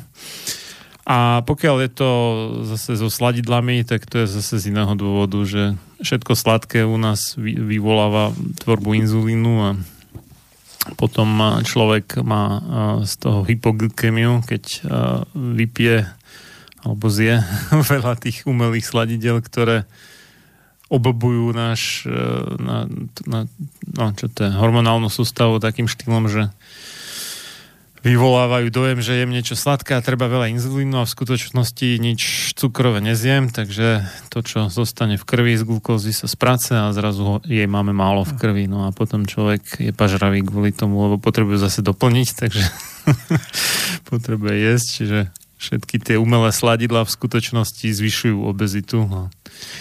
Čiže v skutočnosti ten no. problém, ja sa vrátim k tej borelii, je to, že Takže... ona spúšťa vysokú tvorbu voľných radikálov, aj keď sa tá borelia častokrát naozaj zabije, tak mm-hmm. dokáže, dokáže tá vysoká tvorba voľných radikálov živiť samých seba, samú seba. Takže keby, že teda pri borelii človek rieši povedzme ten injekčný vitamín C, tak má slušnú šancu na úspech? Mm, nemyslím si, že to tam funguje. Nie, nie, nie. Toto, A prečo nie? To, neviem prečo toto, toto tam nefunguje podľa všetkého. Tak, logicky, keď tak na tým zamýšľam sa, hej, že, že je tam ro, rozbehnutá masová tvorba voľných radikálov, tak by to mohlo Lebo v skutočnosti ten antioxidačný systém není postavený na jednom vitamíne. Hmm. Alebo na jednej látke. To je antioxidačný systém, to je orchester, čiže to je vlastne hudobné teleso, kde, kde musí byť nejaká, nejaká súhra. A jeden, voľn, jeden antioxidant nezohráva v tom rozhodujúcu úlohu, čiže ten vitamín C není tam ten hlavný. Ako nechcem tvrdiť, že je bezvýznamný alebo že nie je dôležitý, ale není jediný hlavný. Ako to je bohužiaľ ten problém. Hmm. Lebo v tej rakoňovej bunke tam je to spustiť, e, ochra- ochrániť normálne bunky, to je, to je OK, ale spustiť v tej rakoňovej bunke e, stresovú reakciu cez vysokú tvorbu voľných radikálov, cez ten stres zabijem tú rakovinnú bunku. To je tá logika. Hej? Mm-hmm. Ale tu, tu nie, lebo tam to bohužiaľ nefunguje len tak. Lebo zober si, že ten oxid usnatý ti odčerpáva glutatión. No. A ten glutatión je ten, by som povedal, otec všetkých uh, antioxidantov. Ak by som to tak niekde vulgarizoval, to je ten najdôležitejší v tele. To je najdôležitejší, by som povedal. Ak, ak sa to dá, tak zjednodušene Toto nie je vulgárne, ale dobre. Hej, ale z vulgárnej no z pozície zjednodušeného. Je, hej. je to kľúčový člen orchestra, bez ktorého ten, neexistuje žiadny orchester. A ten, a ten no. vitamín C, bohužiaľ, tam je dôležitý to, že ten glutatión poprvé potrebuje stavebné látky, nejaké amino, lebo glutatión je bielkovina. Je to ako keď je bielkovinu si predstavte ako meso, tak aj ten glutatívny bielkovín. Čo tam bol? Ten gl- glutamát, cysteín a čo to bolo? Tam treba tri aminokyseliny. Glutamín, glicín a cysteín. Glutamín, nie glutamát? Glutamín, Aha, dobre. glicín a cysteín. A oxid usnatý bohužiaľ dokáže poškodzovať cysteín. Čiže Takže pri borelize si dám ten enacetylcysteín? To no je to jedna z tých možností, uh-huh. ale stále to nerieši. Jeden fakt je to, že ten, ten oxid usnatý je fakt jeden obrovský problém, ale ja by som sa vrátil nielen k tým antioxidantom, ale k, k tomu, že ten oxid usnatý mi mení metabolizmus.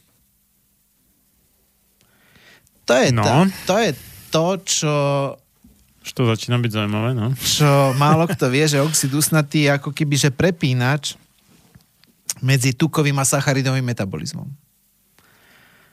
Čiže to ako keby, že nejaký ktorým, vý... ktorým smerom teraz? výhybkár, ktorý mi blokuje výrobu energie z cukru. Čiže tú výhybku mi prehodí na ten tukový metabolizmus a z tej vý... že v podstate ten cukor sa stáva pre tú bunku bezvýznamný. Jednoducho stáva sa pre ňu nevýhodné palivo. Jednoducho ten oxid usnatý spôsobuje to, že sa mi aktivuje enzym, ktorý mi nepustí ten cukor na spálenie. Z toho vzniká tá únava v konečnom dôsledku. Hej. Čiže ak, ak pozor... Čiže akože nedostatok energie vlastne. No áno, nedostatok no. energie. A toto už potom ovplyvňuje nie, že nedostatok energie, že ale potom ani imunita nemá dostatok energie, potom nemá nervový systém, dost, nedost, má, nemá dostatok energie, celé telo. Čiže potom tí ľudia naozaj majú myalgie, čiže tie svalové bolesti a to je spôsobené týmto mechanizmom. A ten človek, čo je sranda, že nemá dostatok energii, ale začne mať zvýšenú potrebu, je sladké. Čiže on absolútne o tom nemá žiadnu vedomosť a začne sa uchylovať k sladkosti alebo mu vtedy viacej chutí. A spustí sa deštrukčný proces. Ale tak čisto kvôli tomu, že No nemáš dostatok energie, ako ti to Hej, telo dá na, na pošle ti fax, Marian, to nemá dostatok energie. No dáva ti to nejako vedia, čo ťa promade napadne, no daj si cukor. Hej, ale pritom v cukru mám vlastne zbytočne Jasné. veľa, hej, ale ja si dám ešte ďalšie, aby som... Jasné. Hej, hej, hm. Čiže toto je, toto je celá tá hra toho všetkého, že sa zablokuje výroba energie a teraz sa ťa spýtam takto. Predstav si, že ty si ten programátor alebo ten ajťák a založíš no. si firmu a povieš si, ja toto už nejdem ďalej trpieť na Slovensku, ja si to založím firmu a zamestnáš si 50 ajťákov a povieš, že zrovnáš Billa Gatesa a všetkých týchto iných ľudí. Ja neviem, kto ešte je, to je jedno, ja to nepoznám. A z, z tých ajťákov ti povie 20, Marian, ale ja nevládzem pracovať, čo s nimi urobíš? no tak keď nevládzu pracovať, tak asi nahradím inými, nie? No vyhodíš ich. No, však, A teraz si zober, čo urobí bunka, ktorá nemá dostatok energie. Čo robí telo s takými bunkami? No čo, ich bude rušiť, či čo? Či... No tie bunky sú zároveň sa dostávajú do zápalového stavu.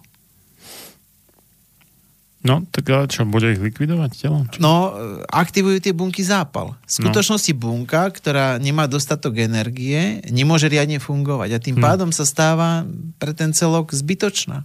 Na čo? Áno, hej? Áno, áno, áno. Hej, ako reálne treba nám viacej väzňov?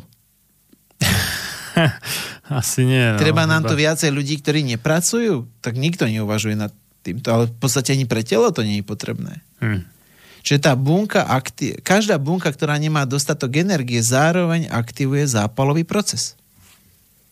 Už vidíš, akí tí ľudia sa ocitajú v akom začarvanom kruhu zápalu? Čiže Borelia spustí zápal. Ono, ono sa tak aj hovorí, že, že tých že ľudí treba zamestnať, lebo inak začnú robiť blbosti. Hej, no jasné. Škodiť. Hej, keď budú... Jasné, pokiaľ nevytvárajú dobre, budú robiť somariny, ako to je logika. No. Hej? Však dôchodca odíde, či chlap, človek odíde na dôchodok a vtedy mu začne myslieť hlava, nie, dostedy bol šéf a čo má urobiť a potom rozmýšľa, kedy umrie. Hej?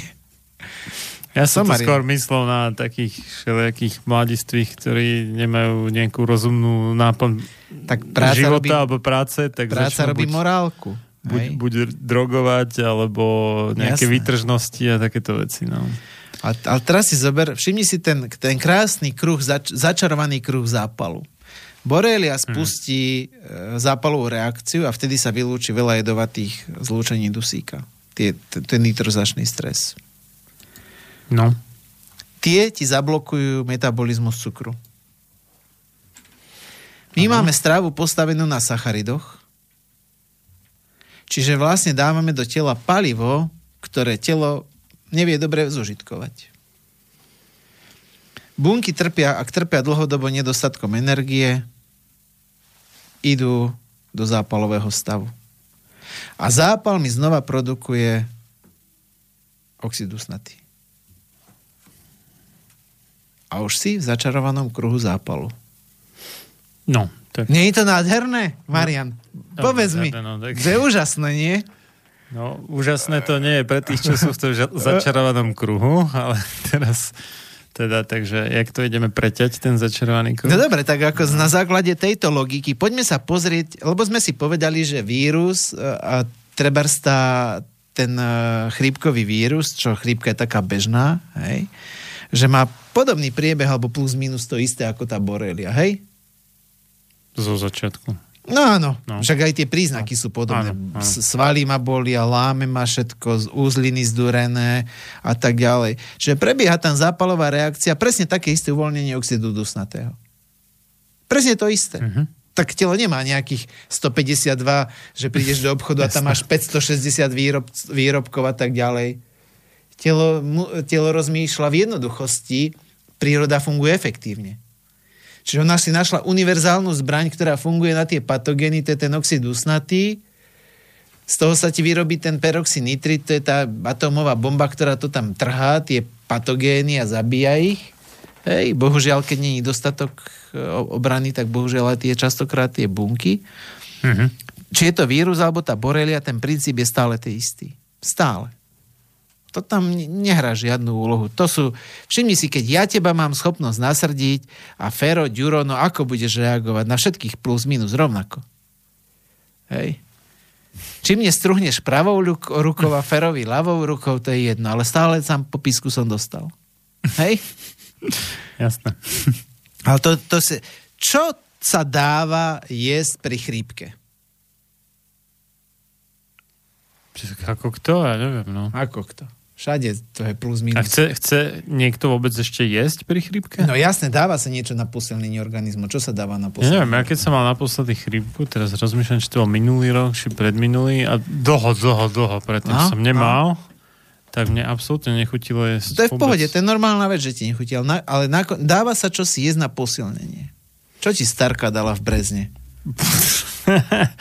A Starka asi nestarala nikdy o mňa. Dobre, keď som tak- mal chrípku, Tak čo zvyknú starky alebo mami dávať? tak to, to, to, to nemám naštudované. Dával sa mesový Vyklop. vývar alebo slepači?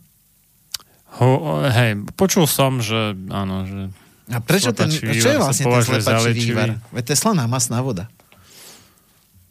uh, no, Čiže čo dávali ľudia pri chrípke? Masť, tuk. Lebo tuk ti dodáva energiu, čiže silu. tak sladké to nie je, to je pravda. No jasné, a že daj to do, do, strč to do chladničky a uvidíš, aké tam masné oka budeš mať Áno, to, vyzrážané. to je fakt, no. Mhm. Všimni si, že tí ľudia mali kedysi pozorovanie, že dávali masť. Tuk. To, že bolo tam vyvarené meso, že tam po prípade drysli zeleninu, alebo to sú už len detaily. Ale základom bol tuk. Lebo ten oxid dusnatý ti blokuje výrobu energie z cukru. Chápeš? No. Čiže tí ľudia mali asi niekde vypozorované, lebo to, to, Mhm. to sa dá laboratórne dokázať, čo hovorím. To sa dá laboratórne dokázať, že je tam zablokované. Dajú sa namerať enzymy, ktoré mi ukážu, že je to tak. Hej? Mhm. Čiže môže... Teraz si spomínam, že keď bola tá vtáčia chrípka, taká slavná, čo sa okolo nej robilo strašný humbuk, to ešte pred tou prasacou to bolo pár rokov. Takže že som čítal nejaký článok, že tí Či- Číňania došli na to, že nejaká polievka alebo čo, že vedia urobiť, ktorú vyliečia človeka z tej vtáčej chrípky. Ale celkovo na to, aby som mohol fungovať, potrebujem energiu. Že tí ľudia dávali ten, ten slepačí vývar, mesový vývar, alebo ja neviem. Ak tiež to bol nejaký mesový vývar teraz, ale neviem, či, či No, lebo slepačí, nedám- ale niečo také. Ale, lebo, vte, lebo naozaj asi tí ľudia mali odpozorované, lebo hmm. Kedy si ľudia nemali laboratória, mali jedine pozorovanie. Hej, my dneska máme laboratória, ale nemáme pozorovania. Väčšinou. že jednoducho ten tuk dodáva energiu.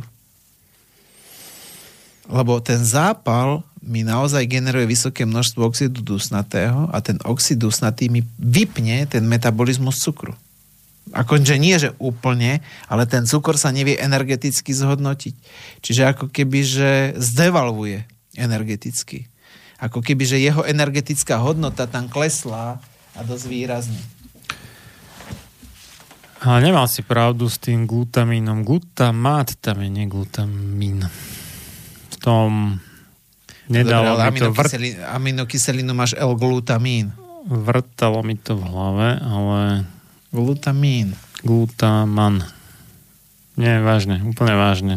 Lebo ja som to, písal som raz nejaký článok e, o, o glutamane, aj som sa tam vrtal v tom dosť, e, že čo a tak. A, a je tam glu- glutaman, cysteín a glycín. Hej. No otázka, či sa to nevolá glutaman a glutamin, či to nie je to nie, isté. To, to nie je to isté. Čo je to glutaman? Čo ťa mám vyseliť? Súhrný vzorec, alebo čo, čo chceš počuť? Ja, ja viem a, a za to dám Katovi, ako nie, ja sa nechcem hádať, ale ja viem, že to je glutamín je aminokyselina, lebo súčasťou g, e, Sú glutatínu... to dve rôzne veci, každopádne.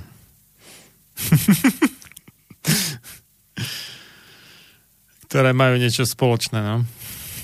To je kyselina glutamová.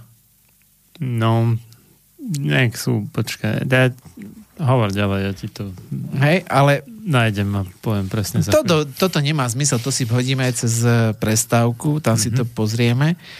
Ale celá vec je to, že ak to, toto ten človek nepochopí, že musí prejsť na stravu bohatú na tuk a chudobnú na cukor, tak v podstate ja si dovolím tvrdiť, nemá šancu.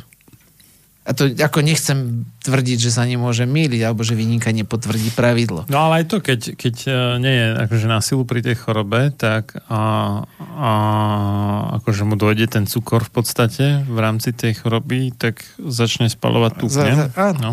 A začne spalovať tuk. Tedy automaticky prepínaš do toho tukového metabolizmu. No. Čiže ak tí ľudia, ktorí majú tú boreliozu a fungujú na tom cukrovom metabolizme, že sa krmia rýžou, cestovinami, obilninami a zemiakmi a čo ja viem, či všetko, to je jedno, či je to lepkové, bezlepkové, či je to, či je to bio, či je to nebio, stále je to glukóza. Stále je to tam potom, že si krmia ten zápal.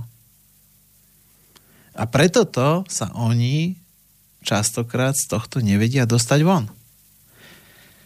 A moje také odporúčanie je, že ako náhle tam príde tento problém, ja by som nie preto, či sa mi to páči, či som fanúšikom alebo nie, ale ak je to tak, tak potom automaticky by som toto riešil. Hm. Vysokú tukovú, nízkosacharidovú stravu. Ja viem, že veľa ľudí ma preklaje, že pre veľa ľudí budem teraz, ja neviem kto všetko, ale jednoducho to tak je.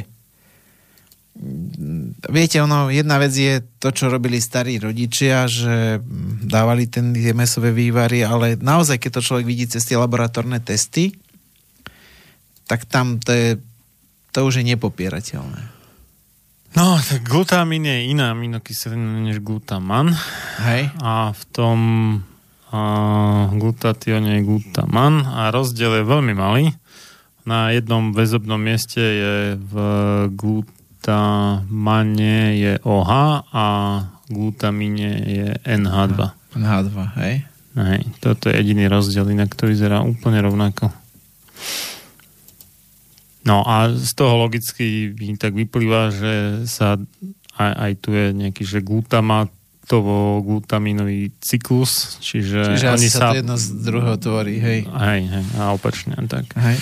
Ale sú to dve rôzne aminokyseliny. Takže bacha, teda, aby nás niekto nechytal za, Mašek, ak ja nemám, za to, čiže... Ak, ak nás tom... niekto upovedomí, že robíme niekde chybu. Ja viem, že glutamín tiež zvyšuje tvorbu glutatiónu, čiže musí tam byť nejaký... No lebo, logicky, hej. lebo z jedného sa dá vytvoriť druhý, hej, ale priamo ako vlastne glutatión je ten peptid, čiže krátky, bielkovina. krátky bielko, extrémne krátky v podstate, lebo iba 3 aminokyseliny má uh, bielkovinový reťazec. Aj, a, to je aminokyselina zlo... flákač, ktorá sa dobre nepopája. a, a, a skladá sa teda z glutamanu, alebo glutamatu, keď to hľadáte v angličtine po slovensky glutaman. A z toho cysteínu a glicínu. glicínu no. Ináč mesom vývare tiež je pomerne bohato zastúpený glicín. Aha. No. Čiže poď, ale teraz sa poďme pozrieť, že čo tí ľudia s tým borelízom majú. Častokrát majú fakt, sú unavení. A to je ten prejav toho, že tá, je tam zablokovaná tá výroba tej energie. Nechajme to po prestávke. Aha, no, dobre. No, sa zakecali.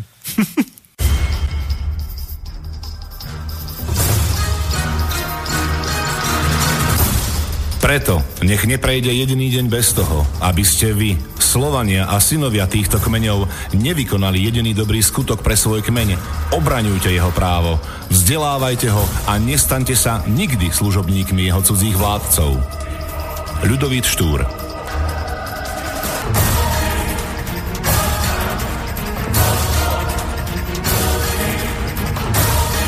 Počúvate Slobodný vysielač.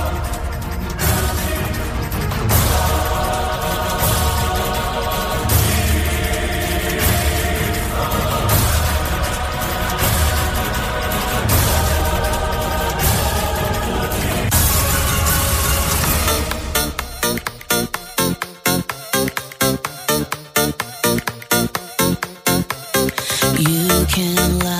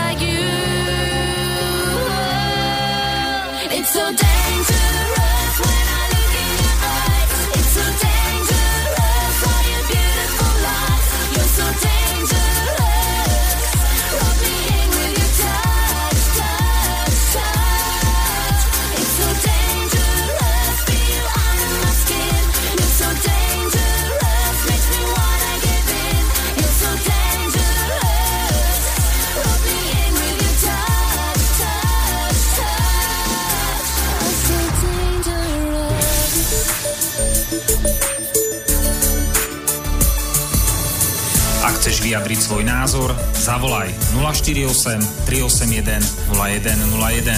Slobodný vysielač. Váš rodinný spoločník. Tak sme mali v pesničke Dangerous, teda nebezpečné, to je také príhodné k tým boreliam. No. dobre, dobre, takže tak sme si overili, že naozaj teda je tam ten glutaman, nie glutamin, aj keď je to veľmi, veľmi podobná molekula, ale glutaman je v glutatione. Čiže my sme sa k tomu dostali vlastne cez ten vitamín C, že u, na vyriešenie borely samotný vitamín C nemusí stačiť a tam teda čo, tam budú väčším problémom tie I, zmeny... Iné antioxidanty? Uh, nie, nie. Tam Či... je otázka toho, že naozaj tam prichádza poprvé k zmene, k zmene metabolizmu. Ja aj tak, čiže hla, hlavné je teda krmiť sa tukmi. E, aktivuje sa tam enzym, mm-hmm. ktorý sa volá pyruva dehydrogenáza kináza a ten enzym nepustí, nedovolí cukru, aby sa dobre energeticky zhodnotil. Čiže tam potom prebieha ten istý metabolizmus cukru, ako napríklad v rakovinovej bunke. Uh-huh. Hej, čiže tam prichádza to v úvodzovkách akože kebyže kvasenie cukru, ktoré je energeticky nevýhodné. Uh-huh. Hej. Kvásenie je namiesto čo? Premého spalovania? Oxidácie či, namiesto či... oxidácie. Bo oxidácie, no, oxidácia je spalovanie vlastne. Alebo horenie. No, hej, horenie, čiže nezhorí to. Uh-huh.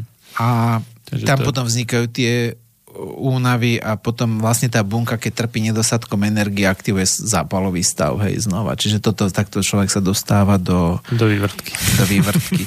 Tam je naozaj dôležité si uvedomiť, že že aké sa tie súvislosti sú, že ten, tá, tá, ten pyrová dehydrogenáza, kináza, ona je ako ten výhybkár a keď jej není veľa, Čiže keď ju niekto dokáže zablokovať, tak sa znova ako keby, že dokázal uvoľniť ten eh, metabolizmus cukru.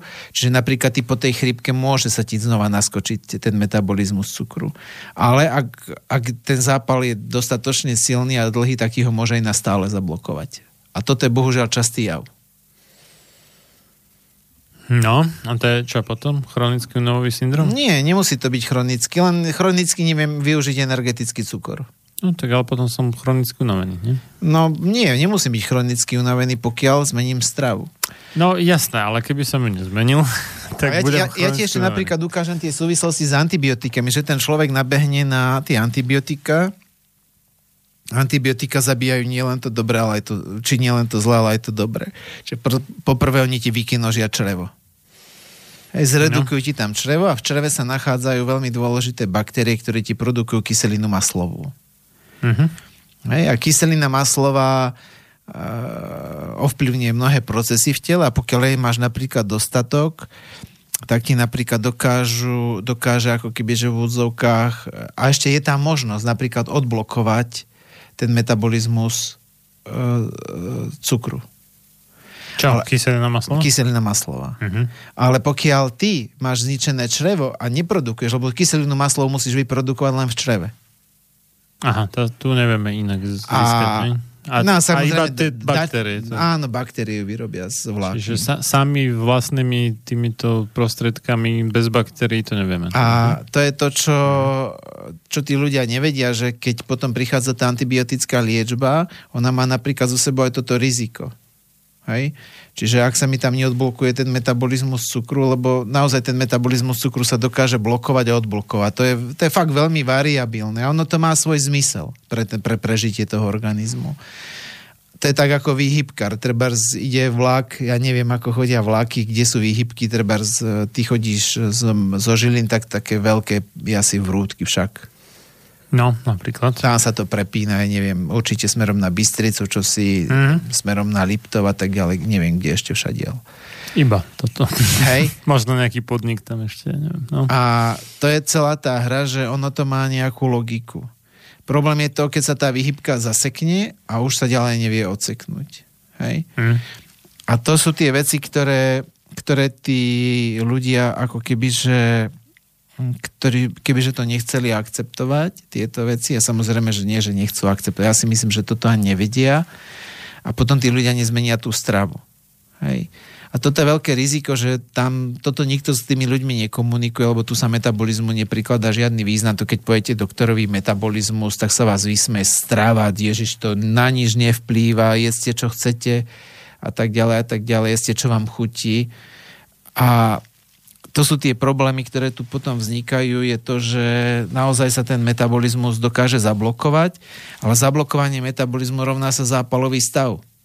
To je celý ten prúser. Mm-hmm. Čiže tí ľudia si neuvedomujú, že oni nielen potom, že ne, v úvodzovkách e, nejdú proti tej chorobe, ale oni ju potom tými zlými stravovacími návykmi ešte podporujú. Hej, čiže...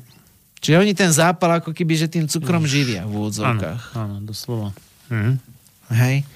A toto je to, čo by poromade tí lekári, výživoví poradcovia, všetci, ktorí sa okolo tohoto točia, snažia sa točiť, alebo hrajú nejakú, alebo komunikujú s tými ľuďmi, malo by sa to komunikovať. Toto není môj výmysel, toto je preto, že nejaký medveď sa rozhodol, že to tak bude. Jednoducho toto sa dá fakt laboratórne merať, dá sa to dokázať na rôznych úrovniach a ono to tak je. Hej? To, to, je jednoducho, to, je, to sú fakty, ktoré bohužiaľ sa nekomunikujú. A potom sa to pre tých ľudí zdá, že je to nereálne. Ale nikdy ich netrkne, z čoho majú tie problémy ako bolesti svalov, z čoho, z čoho sú unavení. Hej, oxid usnatý blokuje potom samozrejme, že metabolizmus dopamínu, Čiže tým uh-huh. pádom tí ľudia idú do toho, že namotivovať ich je pomerne ťažké. Uh-huh, uh-huh. To je už ťažšie ako slovenského politika robiť niečo pre slovenskú verejnosť. A to ešte povedať teda. A potom sa blokuje metabolizmus serotonínu Čiže tam naozaj potom prichádza k Depresiám. Depresia. závažným depresiám, mm. k úzkostným stavom. Ten e, oxid usnatý dokáže blokovať e, enzym DAO, čiže potom prichádza k histamínovým intoleranciám, kde samozrejme tam sa to môže podporiť ešte tou fajnou antibiotickou liečbou. Hej, a častokrát naozaj tí ľudia, ktorí môžu mať zrazu potom z nevysvetliteľných príčin histamínovej intolerancie. Pozri si, koľko toho narastá. Hej. No však dnes už po, pomaly budú v menšine tí, čo nemajú žiadnu alergiu alebo intoleranciu alebo neviem čo. Lebo oxid usnatý poškodzuje histamín. Už, Či, či adi, dal enzym, ktorý odburáva. a- alergia už bude štandard v podstate. Jasné, už, už, zavriem, už budeme tých ľudí očkovať, aby mali alergie. Už ne, nealergici už budú tvoriť menšinu. Čo, Hej, čo chvíľa sa dožijeme toho ešte mnohí. Samozrejme, že oxid usnatý mi poškodí vitamín B12, ktorý, ktorý potom je problém, není. Nedaj Boh, že ten človek ešte má problémy s trávením a páli ho záha, dostane lieky na znižovanie kyslosti žalúdka, ktoré ho vyčerpajú z ďalších živín aj z B12. A potom sa v tele bez B12 zle syntetizujú, zle tvoria masné kyseliny, lebo v tele prebieha výroba masných kyselín, ktoré slúžia ako stavebná, stavebné prvky na vybudovanie nervového systému. Áno. A potom sa do toho nervového systému zabudujú chybné masné kyseliny. A imunita to vie, že to tam nemá čo robiť. No typni si, čo začne robiť. No útočiť na to. No presne. A ľudia sa čudujú ako opica mladým, že nič mi nebolo a zrazu mi všetko je. Mhm, Dáva ti to, Marian, zmysel toto? Hmm. Čo, že sa čudujú? No tak... Nie, že v Keď to podstate... nechápu, tak mi dáva zmysel, že sa čudujú. Ale všimni si, aké je to nádherné, aké je to krásne, že, že aké to súvisí, že zrazu tu máme ko- kopec problémov a pritom to môže byť uštipnutie kliešťom pred desiatimi rokmi, ktorým nikto nevenoval My sme pozornosť. to už trošku raz rozberali, keď sme mali dve relácie, boli aj o, o, s iným hostom, teda o kyselinej chlorovodíkovej. A vôbec, keď človek nad tým trošku maličko porozmýšľa, tak uh, akože neutralizovať vlastne kyselinu chlorovodíkovú, teda tú žalúdočnú kyselinu je teda riadny úlet v podstate, lebo to zároveň znamená, že človek potláča trávenie. Ale imunitu, lebo tam ti začína imunita v žalúdku. Lebo tam sa ti likvidujú patogény. No tak ale na čo jem, keď to potom neviem stráviť No vlastne. áno, to, to A, máš áno, máš pravdu, hej, že aj, hej, že, že tá kyselina ničí množstvo Pato- patogén. hej, tých uh, cez kyslé prostredie. pôvodcov chorób a tým, že ja to zneutralizujem, tak ich vlastne pustím ďalej. Jasné. Celkom ľahko, no. no. A keď mi zle strávi, tak potom mi to ide zle strávené do čriev, kde sa mi zasa robí ďalšia šarapata a ešte keď mi tam No. potom prídu do toho rôzne patogény, tak potom sa nemôžeme čudovať, že tí ľudia majú také problémy, aké majú. No tam sú, tam sú aj také tie veci, že keď človek ne, Ale- nestrávi poriadne tie bielkoviny niektoré, tak niektoré tie ne, nedotrávené bielkoviny... Vyživujú tie hnilobné baktérie. A to je jedna vec, ale potom, amoniak. keď sa, keď sa dostanú ďalej do tela, tak majú vplyv aj na mozog a potom Áno, cez robia... amoniak. Cez amoniak vlastne potom otravujú mozog. Čiže tam ten... Ale všimni si, Marian, uh, uh, spustí sa mi treba tá histaminová intolerancia. Histamin mi vždycky dráždi, stimuluje tvorbu žalúdočných kyselín. Cez histamin je receptor, cez H2 receptor. Naviaže sa, zvýši mi tvorbu žalúdočnej kyseliny. A ja potlačím to trávenie Mhm. cez tie antacida, čiže lieky, ktoré blokujú to uvoľňovanie. E, Nenazval by som to liekom, ale no, dobre. tak sa to volá oficiálne. po, potlačadlo príznakov, no. A ten človek zrazu má veľa histamínu, ten človek zrazu má zlé trávenie, môže mať chronický zápal, ktorý si vyžaduje chronický prísun vysokého množstva živín, to nemá. Čiže No, tí no, lebo on aj keď ich tí ľudia akože sú- zje, nevie ich vyťahnuť z toho jedla. No jasné, že lebo nerozloží. No, no, Čiže no. ten, ten človek v skutočnosti umiera na podvýživu. No, To, ako, to, to, to tých ľudia Na, nenapadne, že oni sú... napriek tomu, že sa prečgáva, tak môže umierať na podvyživu v podstate. minulý týždeň, alebo predminulý týždeň mm, kamarátovi zomrel svokor. Hm. Ako mal už nejaký vyšší vek, ako fakt pekného veku sa dožil a možno niekoho okolo, okolo 80 rokov a on mi potom zavolal a povedal, počúvaj ma, niečo ti musím povedať. Vieš, čo zistili pri pitve, alebo čo robili s tým človekom, neviem presne, uh-huh. že on mal takmer žiadne minerály v sebe. Fú. Čiže ten človek, ako toto bol pre mňa fascinujúce, lebo fakt staroba... Mňa celkom fascinuje, že toto vôbec zistujú pri pitve. No neviem, ako to zistovali, on mi to povedal, že to zistili, že v podstate mm. on fakt uh, začal mať neuro, uh, neuro, neurologické problémy, čiže Aha. vlastne demenciu, mm-hmm. že oni tam skúmali asi, ja neviem čo, to netuším, ale jeden z tých záverov bolo nedostatok minerálov, absolútne nedostatok mi- minerálov. Mm-hmm. Čiže uh, všimni si, že teraz nevieme, či on zomrel, na čo zomrel, ale jeden fakt je to, že trpel nedostatkom. A teraz si zober, že ten človek sa točí v začarovanom kruhu zápalu, ktorý každý jeden zápal si vyžaduje vysoké zdroje, vždy, vždy, vždy, vždy. A ten človek ešte potom môže mať ďalšie problémy, kde sa mu nasadia lieky, ktoré ho ešte oberú o to. A ten človek zrazu zistí, že sa má zo dňa na deň horšie a horšie v úvodzovkách, je to fakt veľmi rýchle a ocitá sa vychudnutý, oslabený, e, fakt psychicky aj fyzicky a potom ja sa nečudujem, že už keď nevedia, čo s ním, tak ho šlahnú na psychiatriu, no tak tam dostane oblbováky a mentma. to je tá tragédia tej ambulantnej medicíny, že nič z tohto sa nerieši. Že sa tvári, že je to tak, že to tak má byť, že s tým sa nedá nič robiť že ja neviem čo, všimnite si to, častokrát ten pacient počuje toľko výhovoriek ako od politika. Ako a prečo sa to nedá? Ako všimni si, a my toto platíme z našich daní, aby sme počuli ako a prečo sa to nedá. Nikto tu nepríde a nepovie, ja OK, my bereme peniaze, však i do štátneho rozpočtu ide miliardy eur na zdravotníctvo a nikto nepovie, ako sa to dá. Tu každý len rozpráva, ako sa to nedá. Ale veď predsa na to aj ja posl- hoci koho vyťahnem niekde skade tade aj z basy, basistu a on mi tiež povie, ako sa to nedá. Veď na to nepotrebuje mať žiadnu školu. Je tak? No tak Áno, no, to sú tí tzv. objektívni zdôvodňovači. Tak sa to volá? Dokážu zdôvodniť hocičo, že prečo sa to nepodarilo. Ja pri... spomenul, to bola taká nejaká relácia, neviem, či ešte za sociku náhodou nie, že sa niekto chcel zamestnať v nejakom podniku a, a najprv že, že, že na akú pozíciu, že objektívny zdôvodňovať a u, u riaditeľa bol nie a potom mu vysvetloval, že riaditeľ najprv chcel vykopnúť, že čo za hovadiny to splieta a potom mu vysvetloval, že aký môže byť užitočný, že e, na všetko nájde nejaké ospravedlnenie. No ale bohužiaľ takto to funguje. Hej, hej. Čiže toto je to, čo tí ľudia môžu mať a dosť často majú a trápia sa s tým a vôbec ich nenapadne, že to jeden z tých príčin je zablokovaný metabolizmus cez oxid usnatý. Mm-hmm. Hej?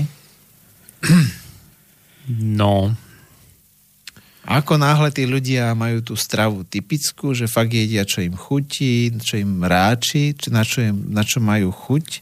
A to ešte ľudia si vymysleli takú prúpovidku, že daj telu, čo si telo pýta. Že keď si pýta cukor, tak mu drisnem cukor, keď si pýta sladké, dám mu sladké. To... Toto, toto je taká šikma plocha dosť, lebo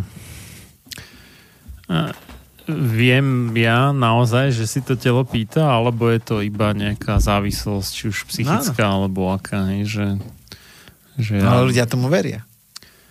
Ľudia sa podľa toho doslova do písmena správajú. Bo môže byť, keď ja som dostatočne citlivý, uvedomila tak, že ozaj, že mám chuť na tie správne veci, čo zrovna potrebujem, ale Marian, to ale sa dá kto si to o sebe nemyslí? Zbobnúť sa to dá. To kto si to o sebe nemyslí? Všimni si, že nemáš o sebe nejakú blbú mienku, že si ten najväčší kretén idiot na svete. Ve, veľká väčšina. Aj keď aj takí sa najdú, ale veľká väčšina to nemá. No. To je Aj, že väčšina si myslí, že on je ten intuitívny, že on je ten, kto všetko hmm. robí správne. Do istej miery to je normálna vec. Viete, začať spochybňovať sám seba, to je začiatok uh, konca. Hej? Že toto sú fakt veľmi, veľmi nebezpečné veci a hlavne to, že ešte aj tá všeobecná pyramída tej Svetovej zdravotníckej organizácie a celého toho establishmentu je nastavená na tom, že základom stravy sú sacharidy. Neviem, ako sa na to ja prišlo. Som sa ne, nedávno dozvedel, že už nepoužívajú pyramídu, ale že už majú taký okrúhly graf, že akože tanier a na, na to majú poukladané, že... Výrezy, hej, tie picové, hej, tie trojuholníčky. Nie, nie, nie, nie, to ako výraz, myslím, že sú to nejaké bubliny, alebo čo, ale to je jedno, počkaj, to skúsim nájsť. Ale principiálne to stále to isté. Základom mm. potravy by mala byť pre tých ľudí obilnina. Ale neviem, ako sa na to fakt prišlo, lebo zober si, čo je v tvojom tele z cukru. Čo je, Marian? Čo je v mojom tele z cukru? No tak no? Však tú glukózu používa mozog ako palivo v podstate. No, ale ktorá časť tvojho tela je z cukru?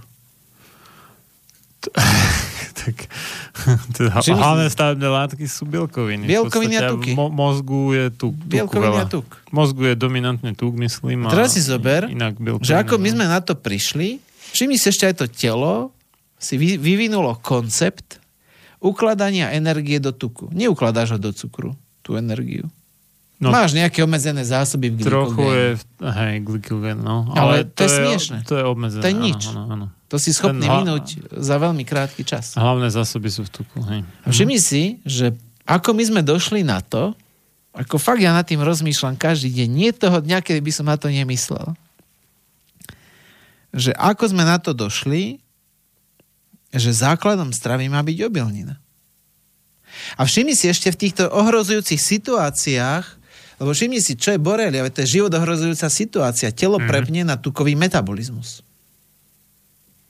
Prečo to robí do, do šlak, keď je to blbý program?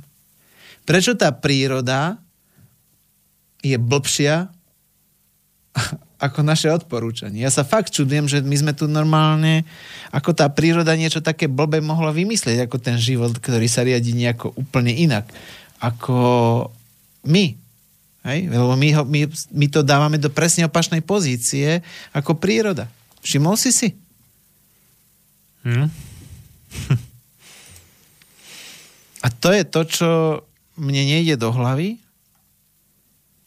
že ako to tí ľudia majú v hlave vyskladané, že takéto triviálne veci a ignorujú a druhá vec je to, že častokrát ešte aj keď tí ľudia pozorujú na seba, že sú unavení a tak ďalej, oni tomu ani nepripisujú význam, že to môže byť zablokovaním výroby energie. Lebo ich nenapadne, že jedlo je koncentrovaná energia. Čo je jedlo? To je skoncentrovaná energia.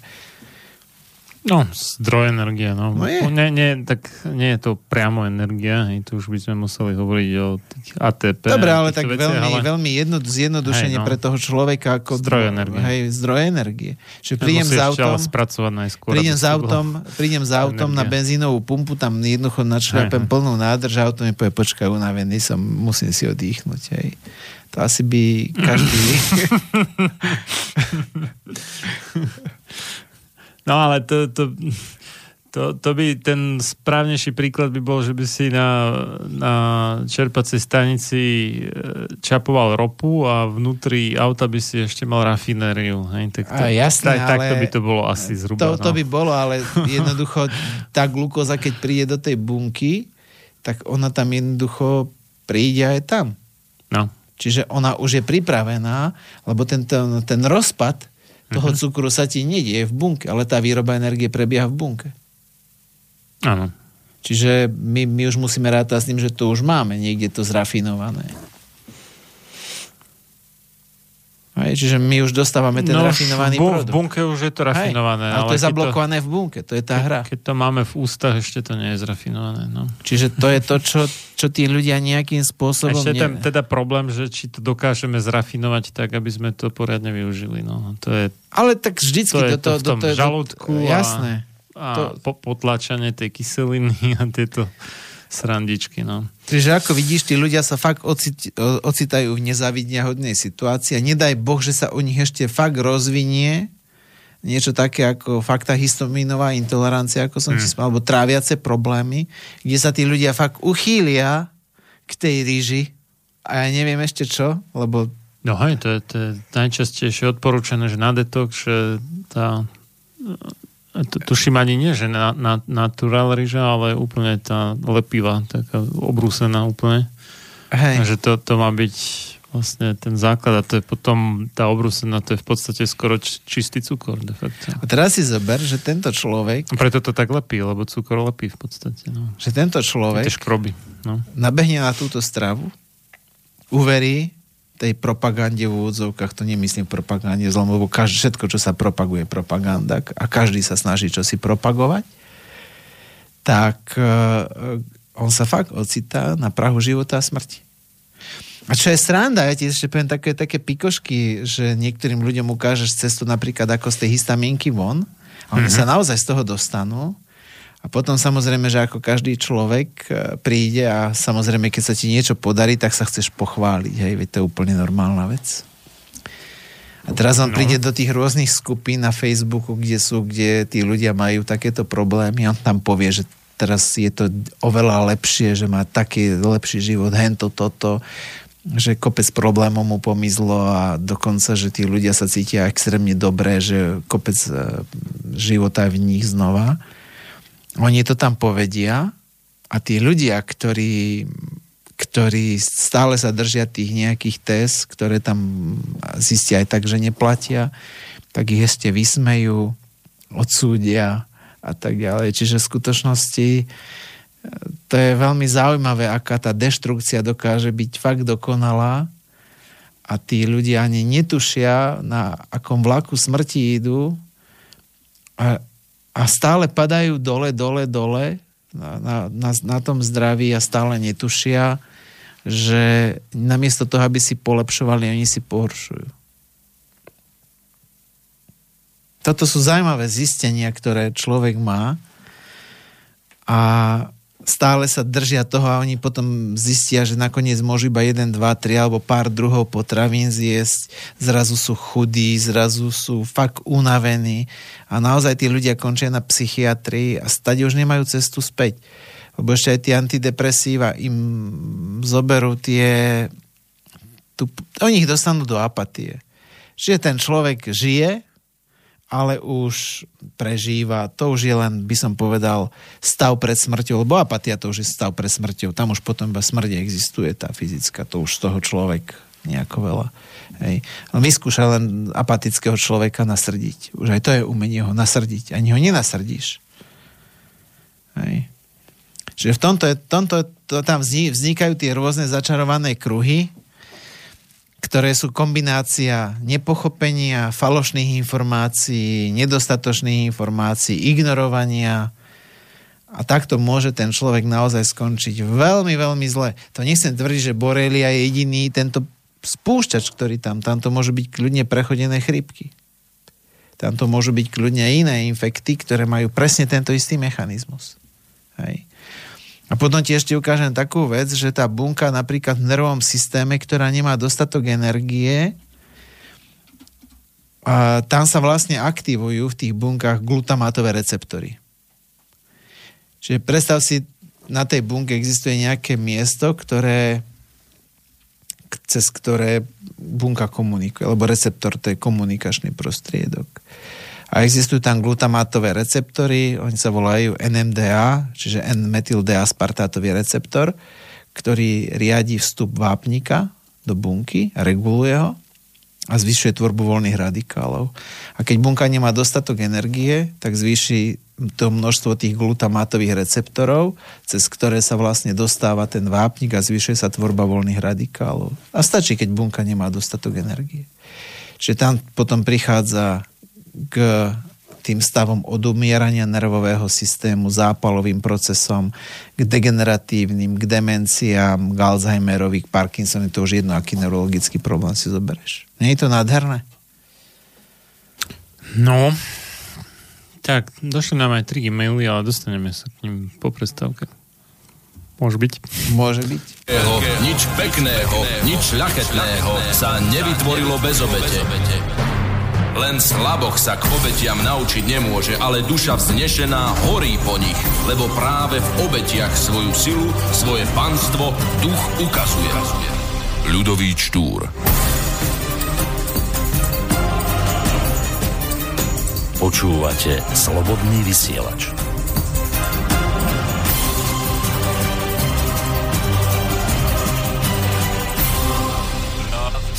Snowskalba.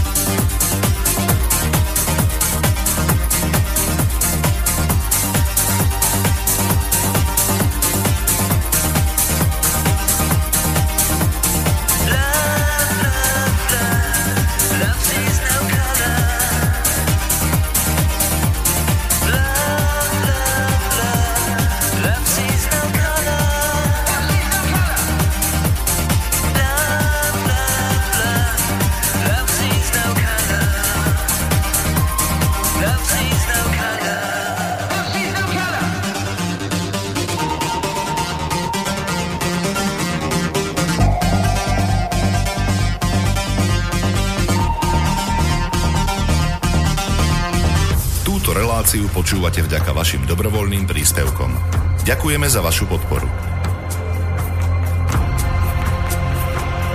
Počúvate slobodný vysielač.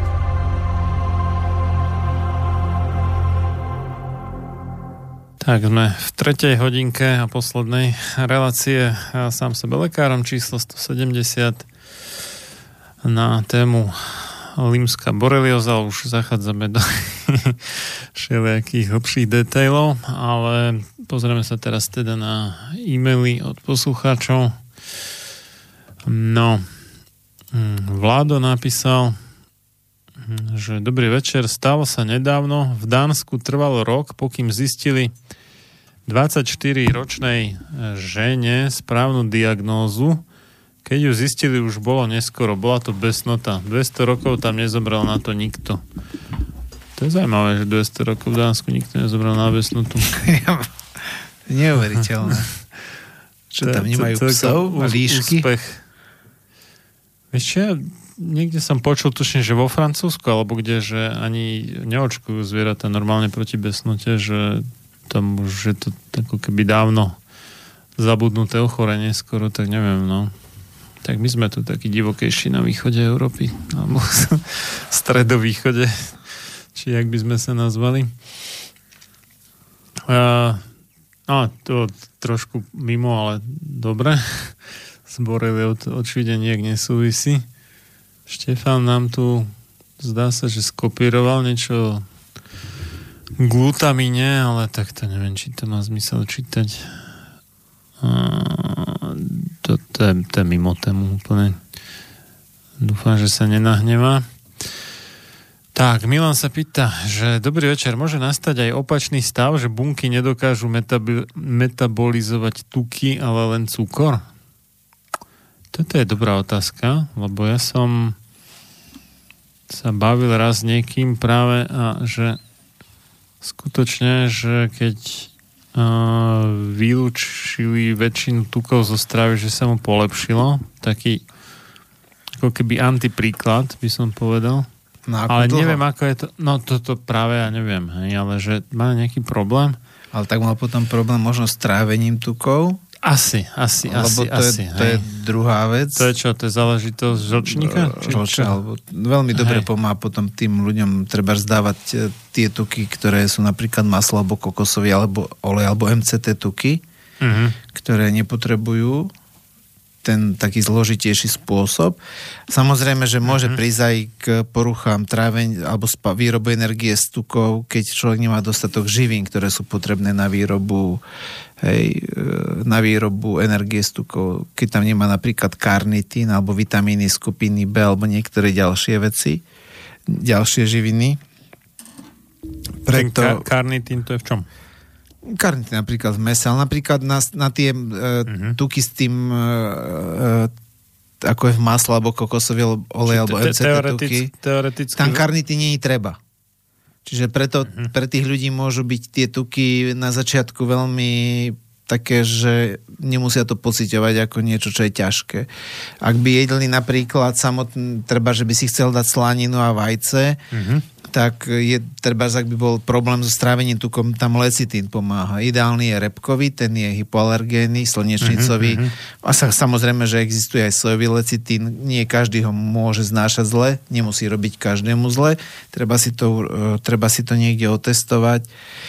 Ale... Čiže lecitín pomáha tráviť tuky teda? No, le, áno, pomáha ten, tie lepšie využitie tých Som tukov. Mhm. Čiže toto je, toto je niečo, čo by tí ľudia mohli vyskúšať. Samozrejme, že je, sú dôležité vlákniny rozpustné hej, v tom celom mechanizme, že ale to je len vec nastavenia. To je vec nastavenia, že kde ten človek by mal ísť postupne, lebo naozaj, ak niekto dlhé roky fakt funguje na vysokocukrovej alebo sacharidovej strave, tak zo dňa na deň to není jednoduché. Ako čokoľvek v živote zmeniť zo dňa na deň není jednoduché.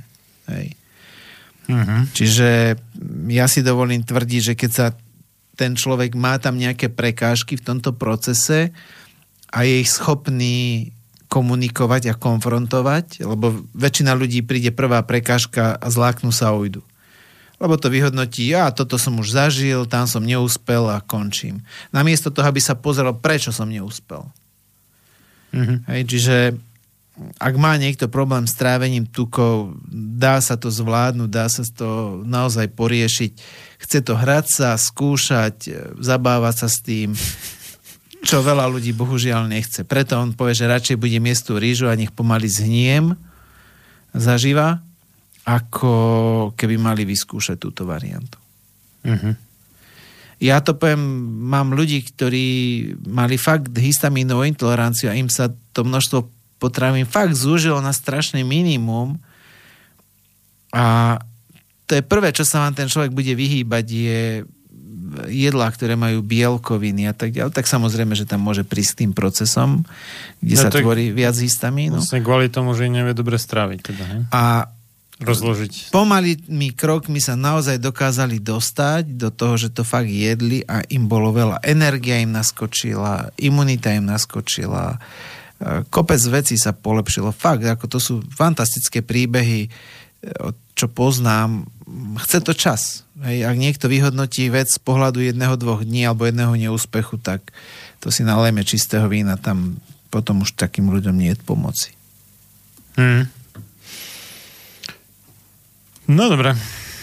Tak, Luboš píše, dobrý večer, aký je mechanizmus pôsobenia protizapalových látok?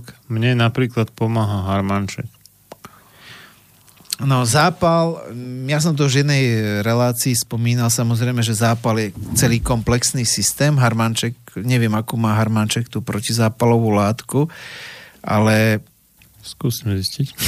Ale každopádne na tej bunkovej úrovni to funguje tak, že existuje bielkovina, ktorá má za úlohu aktivovať e, v tele zápalové gény a uvoľňovanie poslov zápalu. A tá bielkovina je v úvodzokách ako pes na reťazi. A keď ja chcem aktivovať ten zápal, tak tú bielkovinu musím odviazať, ona vojde do bunkového jadra a potom sa spustí tá zápalová reakcia. A tam sa treba pozrieť na to, čo aktivuje tú bielkovinu. Tá bielkovina sa volá nukleofaktor kappa B a mnohé tie látky, ktoré sú v prírode, naozaj slúžia to, že ju dokážu ako keby že uviazať naspäť, aby to tam stále neaktivovala. Mm-hmm. Samozrejme, že ten zápal je komplexný mechanizmus, lebo zápal není len aktivovanie tej bielkoviny, ale to sú aj mechanizmy, ktoré to aktivujú a samozrejme, že keď ten zápal sa spustí, tak sa tvorí voľné radikály. To je automaticky prirodzená časť. Mnohé tie voľné radikály znova majú tendenciu ten zápal udržiavať pri živote. Čiže viažu sa na nejaké, spúšťajú nejaké reakcie, cez ktoré sa ten proces ako keby že cyklil. Čiže tie mnohé mm. prírodné látky udržujú tú bielkovinu, tú nukleofaktor kappa B, aby neaktivoval zápal, zároveň znižujú tvorbu voľných radikálov, sú to antioxidanty, No, našiel som v Romančeku, že je nejaký bisabolol alebo bisaboláty, hej, hej. A, ktoré majú protizapalové účinky a že obsahuje iné účinné látky, predovšetkým flavonoidy, apiín a apigenín.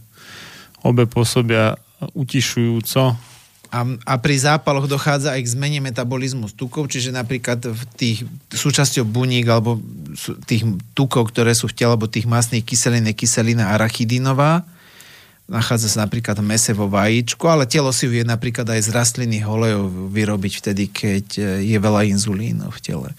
Čiže tie rastlinné oleje sa môžu zmeniť na presne tie isté tuky, ako sú v mese alebo vo vajciach. Mm-hmm. A tá kyselina arachidinová slúži ako stavebná látka pre hormóny, ktoré aktivujú zápal alebo sú zápalové hormóny. To sú tkanivové hormóny, čiže oni sa dokážu tvoriť kdekoľvek a mnohé tie rastlinné látky tlmia aktivitu enzymov, ktorú tú kyselinu arachidinovú zmenia na tie zápalové eh, hormóny tkanivové.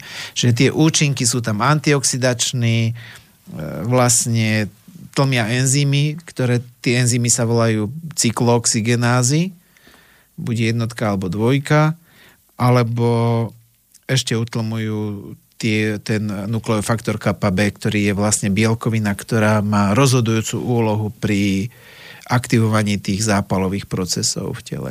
Na, napríklad existujú tzv. súčasťou e, vrodenej imunity sú ako nejaké receptory. Existuje napríklad tu like receptor 4, ktorý je aktivovaný napríklad baktériami, napríklad kurkumín utlmuje aj tento receptor, ako keby, že, čiže potom tam sa dokážu tlmiť aj napríklad bakteriálne zápaly. Čiže tých mechanizmov je viacej, ale väčšinou tie rastlinné látky nepôsobia len na jeden z tých faktorov, ktoré sú pri tom zápale. Hej? Ten kurkumín je inak veľmi zaujímavá látka, to je asi najpreskúmanejšia vďaka Indom, ktorí investovali asi dosť e, námahy a času do jeho skúmania vedeckého propagácie. Asi mne to tak prípada podľa tých množstva štúdií, čo som o tom našiel, že jedna z najpreskúmanejších prírodných liečivých látok. No zápal je, Marian vo všeobecnosti, veľmi komplexný proces. Preto, e, ak niekto si kúpi jednu látku a myslí si, že mu pomôže, tak je na veľkom omyle. No a tam to som chcel ešte dodať, že kurkumín je jedna vec, ale ešte výrazne sa zvýši jeho účinok uh, piperínom, teda tým, e, tým čo súhlasím. Je... No, také som našiel, ja neviem, podávam, no, jak som no, ja, ja, ja, ja deti poviem, prečo nesúhlasím, lebo tam sa zvýši len vstrebávanie pip, e, kurkumínu do tela uh-huh. a e, odstaví ti detoxikačné enzymy v pečení. Cytochromy. Citoch, tam je cytochrom, myslím, že P450, to je enzym, ktorý odbúráva v pečení uh, kurkumín. Ale po hodine ty nemáš žiadny kurkumín v krvi. Čiže je to veľmi neefektívne, aj to vstrebávanie sa deje cez piperín, je cez spúšťanie zápalov na slizniciach. Čiže, čiže tam je už takmer nulová hranica toho kurkumínu s piperínom po hodine užitia. Aj po... Ono sa to, keď sa to porovná s bežným kurkumínom, tak tie čísla sú, sú naozaj v percentách masívny nárast. Ale ja ti to uh-huh. poviem veľmi no, Dám ti výplatu 10 centov a poviem, že ti o 2000% zvýšim výplatu. No tak mi povedz, aký máš z toho efekt. Chápeš? Toto je naozaj... To sa to, akože do, do, dosť často nejdeš tú informáciu, že, že... To sú také fámy, ktoré mm-hmm. vyzerajú pre ľudí pekne, lebo povedia 2000%, tak ty si predstavíš, že máš 1000 eur a zrazu o 2000% viac, tak to je vysoké. Teda, Len akože... nevieš tú, tú východziu hodnotu. A to sú tie veci, ktoré mm-hmm. sa ľudia hádžu numera, numera, ale nepoznajú, kde to začína a aký má byť ten efekt. A hlavne jedna vec je, všimni si aj pri liečive. Pri liečive nie je dôležité to liečivo dostať len do tela, ale aj ho mm-hmm. udržať nejakú hladinu toho liečiva v tej krvi, aby to tam vedelo cirkulovať a pôsobiť. A pri tom kurkumíne s tým piperínom to už po hodine dá sa povedať rovné nule. Čiže toto fakt som dal tomu dosť námahy, aby som si to trošku naštudoval a uh-huh. s týmto a ja to moc... dokonca aj predáva v kombinácii. Ako Jasné, predáva sa to. Ako stala sa z toho taká, uh-huh. taký folklór, taká ľudová už tradícia, ale ľudia väčšinou, keď sa ich spýtaš, prečo si to myslia, z čoho vychádzajú, tak opakujú nejaké veci, ale reálne to vo svete už sa upúšťa od týchto konceptov, už sa robia fosfolipidové komplexy, kde sa ten kurkumín obalí fosfolipidmi a potom, lebo tie fosfolipidy sú telu vlastné látky, ktoré potom dokážu v krvi cirkulovať. Hej? A tým pádom sa dokáže držať. Samozrejme, že tých konceptov je viacej, ale naozaj toto je jeden z koncept, ktorý už je prekonaný. Ale toto není zmysel. Dobre vedieť, no.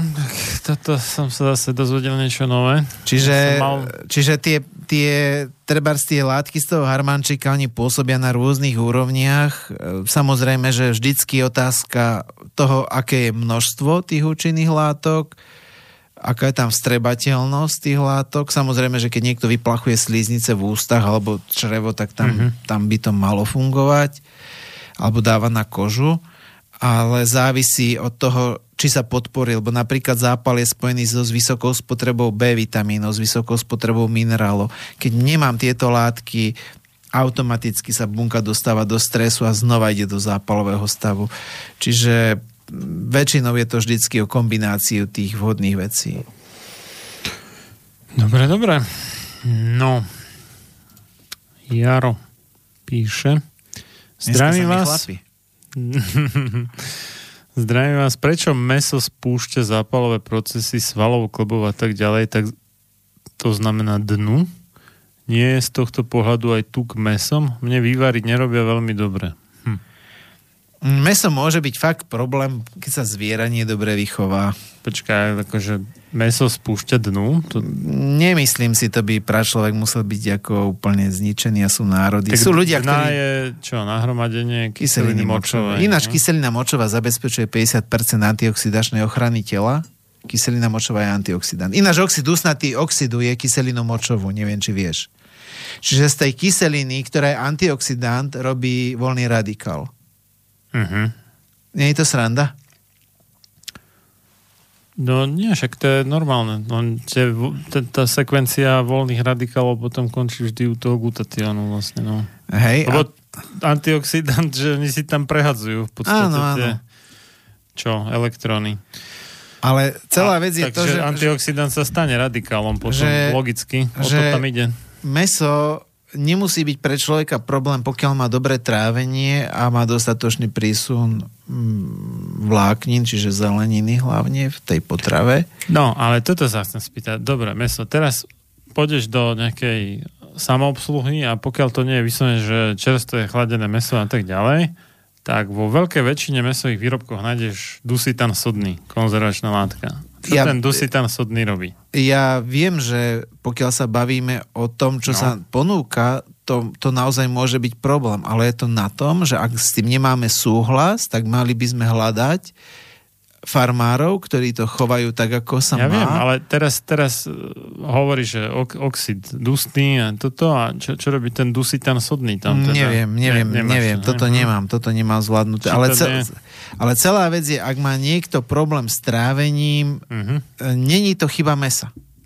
Ja nechcem, ja nechcem ľuďom povedať, či majú alebo ho nemajú jesť. Nie, že môže byť, vieš, že keď, keď máš na, načgané akože konzervantami, tie No, tak jasné, že je to problém, ale akákoľvek výrobkov, potravina je problém z tohto pohľadu. Tak konzervant je vlastne niečo, čo bráni tej akože degradácii, sa to volá, a teda rozkladu na tie jednotlivé zložky, ale aj to trávenie je vlastne tým istým, rozkladom na jednotlivé Jasné. zložky. Takže keď je tam konzervant, tak to znamená, že nielen, že to dlhšie vydrží niekde v chladničke, na poličke, neviem kde, ale zároveň sa to horšie trávi.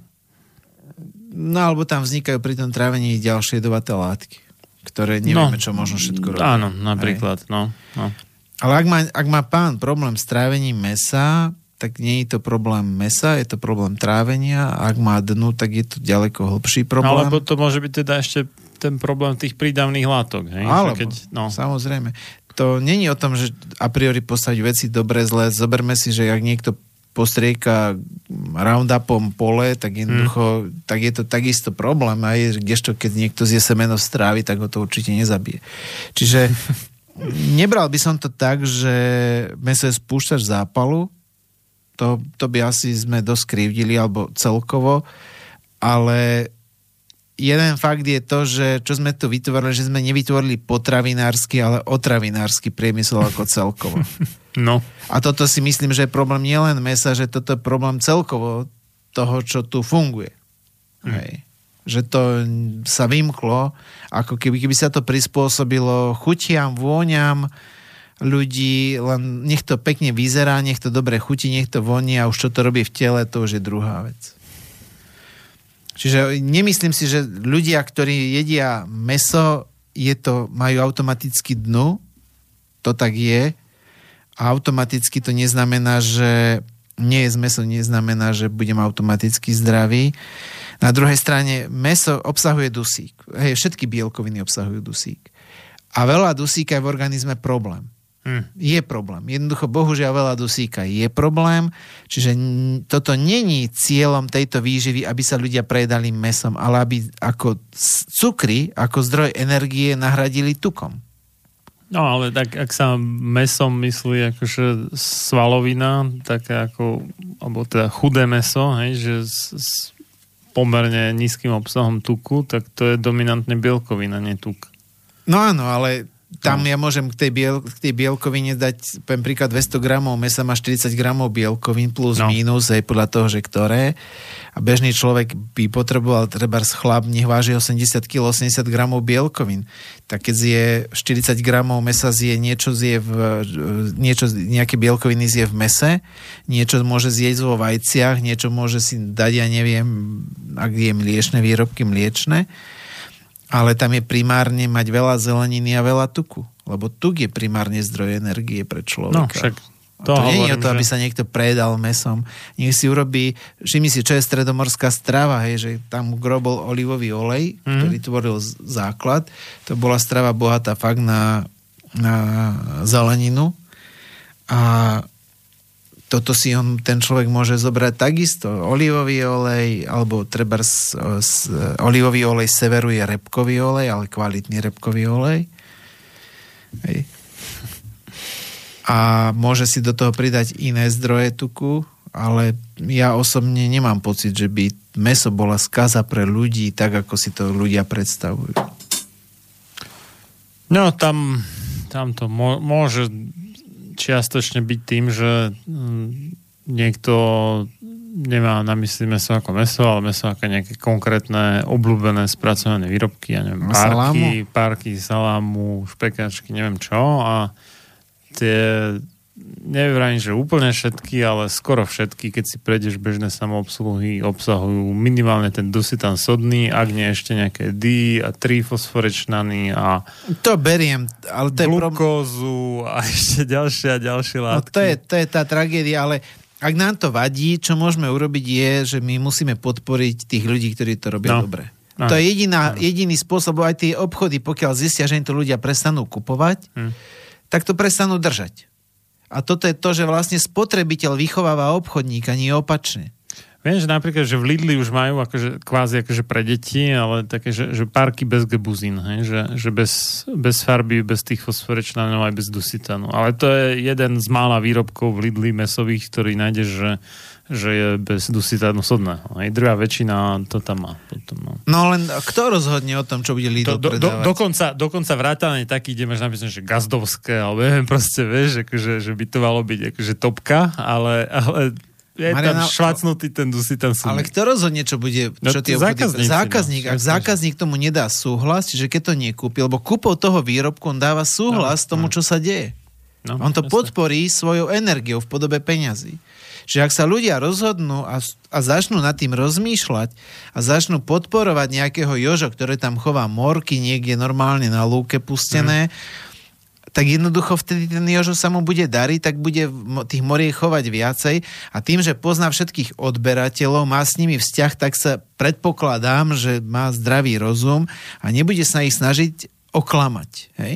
Lebo keď ich oklame, tak si tak pokazí reputáciu, že nič. Ale niektoré aj tí akože do, domáci farmári, hej, alebo čo, že tie robia mesové výrobky zo svojich doma chovaných zvierat, tak uh, používajú tú tzv. rýchlo sol, hej, ale to je v podstate Ale, a ten, kuchynská sol plus dusitan sodný. ale hej, v konečnom dôsledku, Marian, koho mám šancu skôr od, od komunik- odkontrolovať? Ako reťazec, ktorý neviem, skade to Jasné. kupuje, ale ten Jasné. farmár sa mi už minimálne musí pozrieť do očí a musí byť si vedomý toho, že keď ma raz oklame, ja na to prídem, tak druhýkrát tam neprídem. Hej?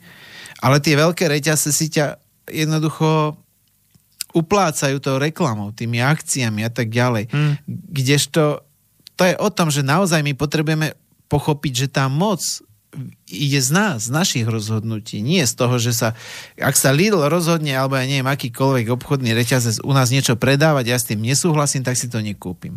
Keď, No, ale tam, ja som len ešte to chcel dodať, že keď máte niekde, že, že nejaký farmárske alebo čo, klobásky alebo neviem čo, tak to ešte neznamená, že je to v pohode, lebo aj ten farmár mohol použiť tú rýchlosol, kde farmára okrem žena e, soli motík- aj ten dusitan sodný. helpom to- po chrbte a mal tam klobásy na chrbte. Čo je inak akože trochu možno paradox, pretože však keď je to, že, že údený mesový výrobok, to by mal vydržať teda asi aj bez toho dusitanu, ale napriek tomu, že to je, oni tam pre istotu asi, alebo ja neviem, prečo tam dávajú aj ten dusitán sodný. No. Zas otázka je, a- aká je vlastne legislatíva v tomto štáte.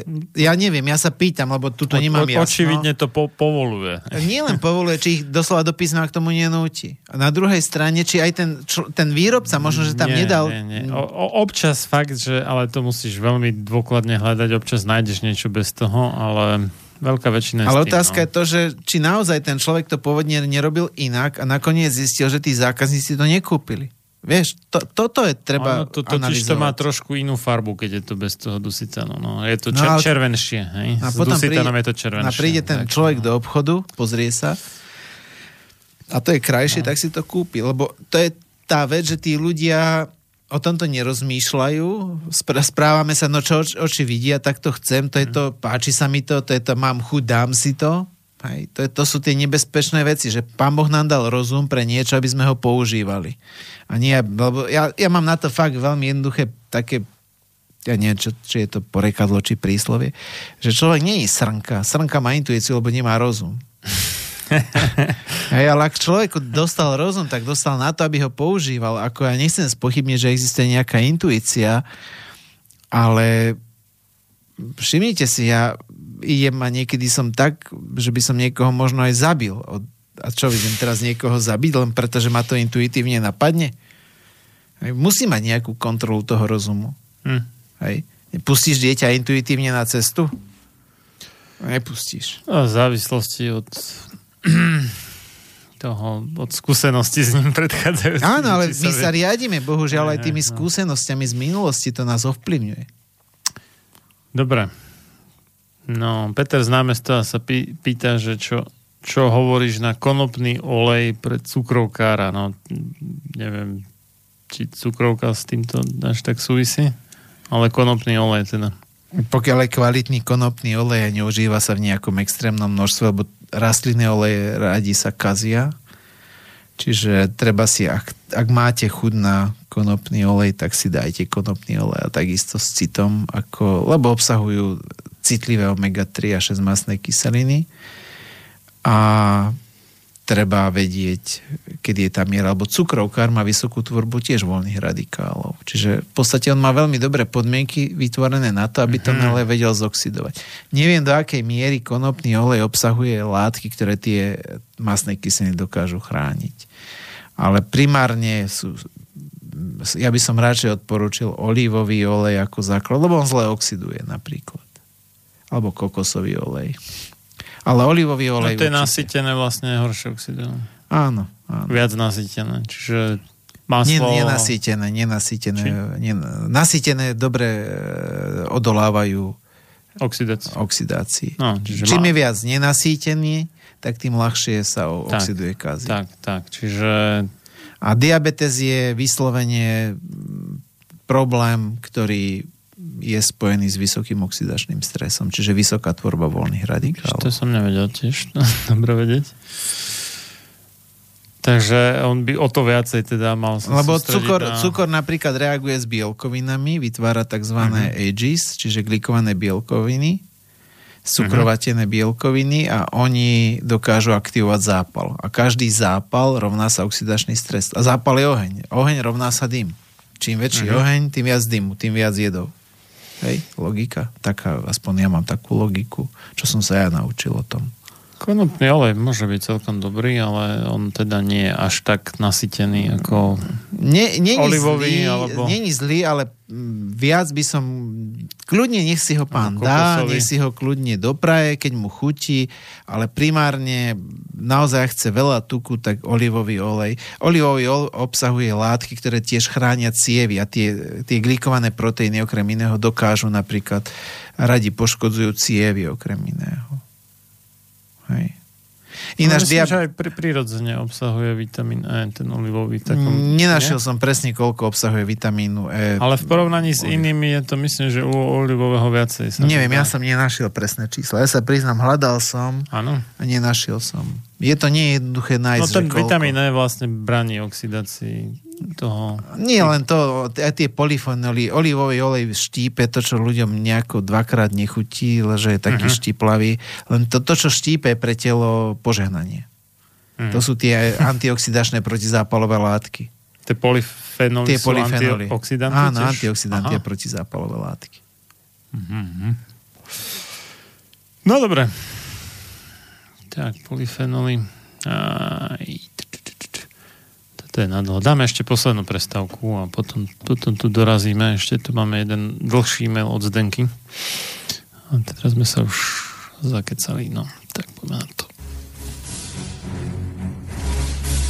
Ani najmúdrejšie napísaná ústava, ani najmúdrejšie zákony nezabezpečia slobodu a šťastie ľuďom, ktorí sú svojou podstatou správania skorumpovaní. Samuel Adams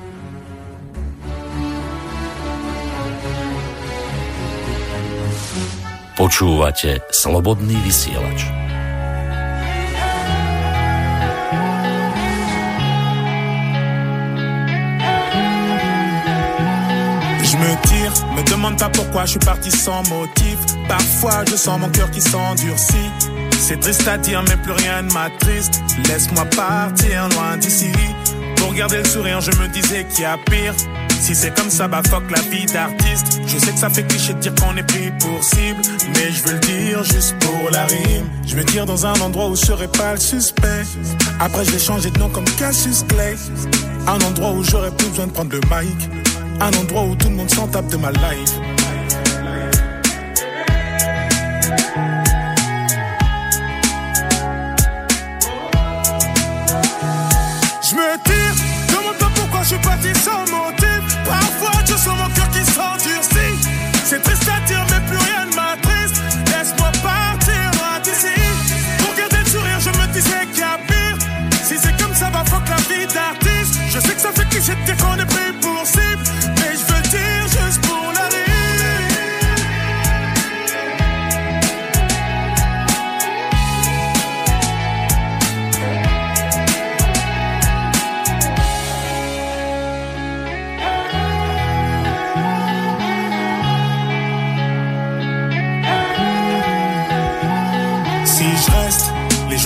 Sûrement comme la peste.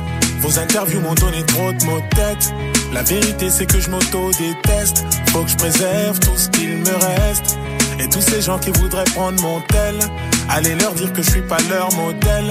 Merci à ceux qui disent me qui on t'aime, malgré ta couleur ébène. Je me tire dans un endroit où je serai pas le suspect. Après je vais changer de nom comme Cassius Clay.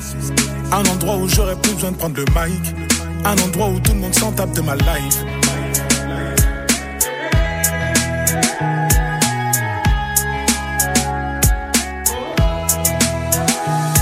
Je me tire, me demande pas pourquoi je suis parti sans motif. Parfois je sens mon cœur qui s'endurcit. C'est triste à dire, mais plus rien ne m'attriste. Laisse-moi partir loin d'ici. Pour garder le sourire, je me disais qu'il y a pire. Si c'est comme ça, va fuck la vie d'artiste. Je sais que ça fait cliché de dire qu'on est pris pour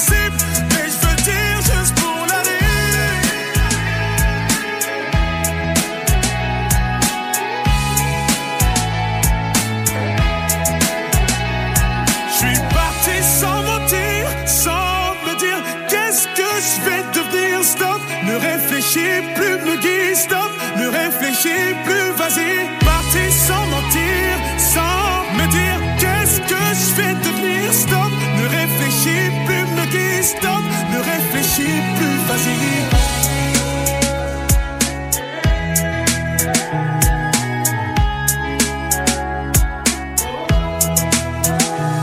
Je me tire, me demande pas pourquoi je suis parti sans motif. Parfois je sens mon cœur qui s'endurcit. C'est triste à dire, mais plus rien ne m'attriste. Laisse-moi partir loin d'ici. Pour garder le sourire, je me disais qu'il y a pire. Si c'est comme ça, va fuck la vie d'artiste. Je sais que ça fait cliché de dire qu'on est pris pour cible.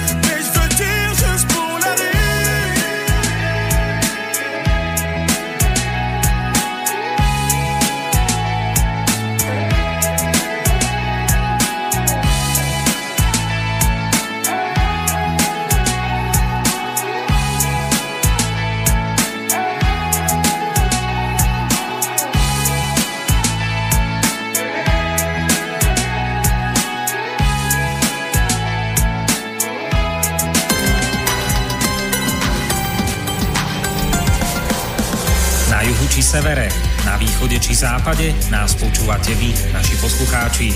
Slobodný vysielač, váš rodinný spoločník.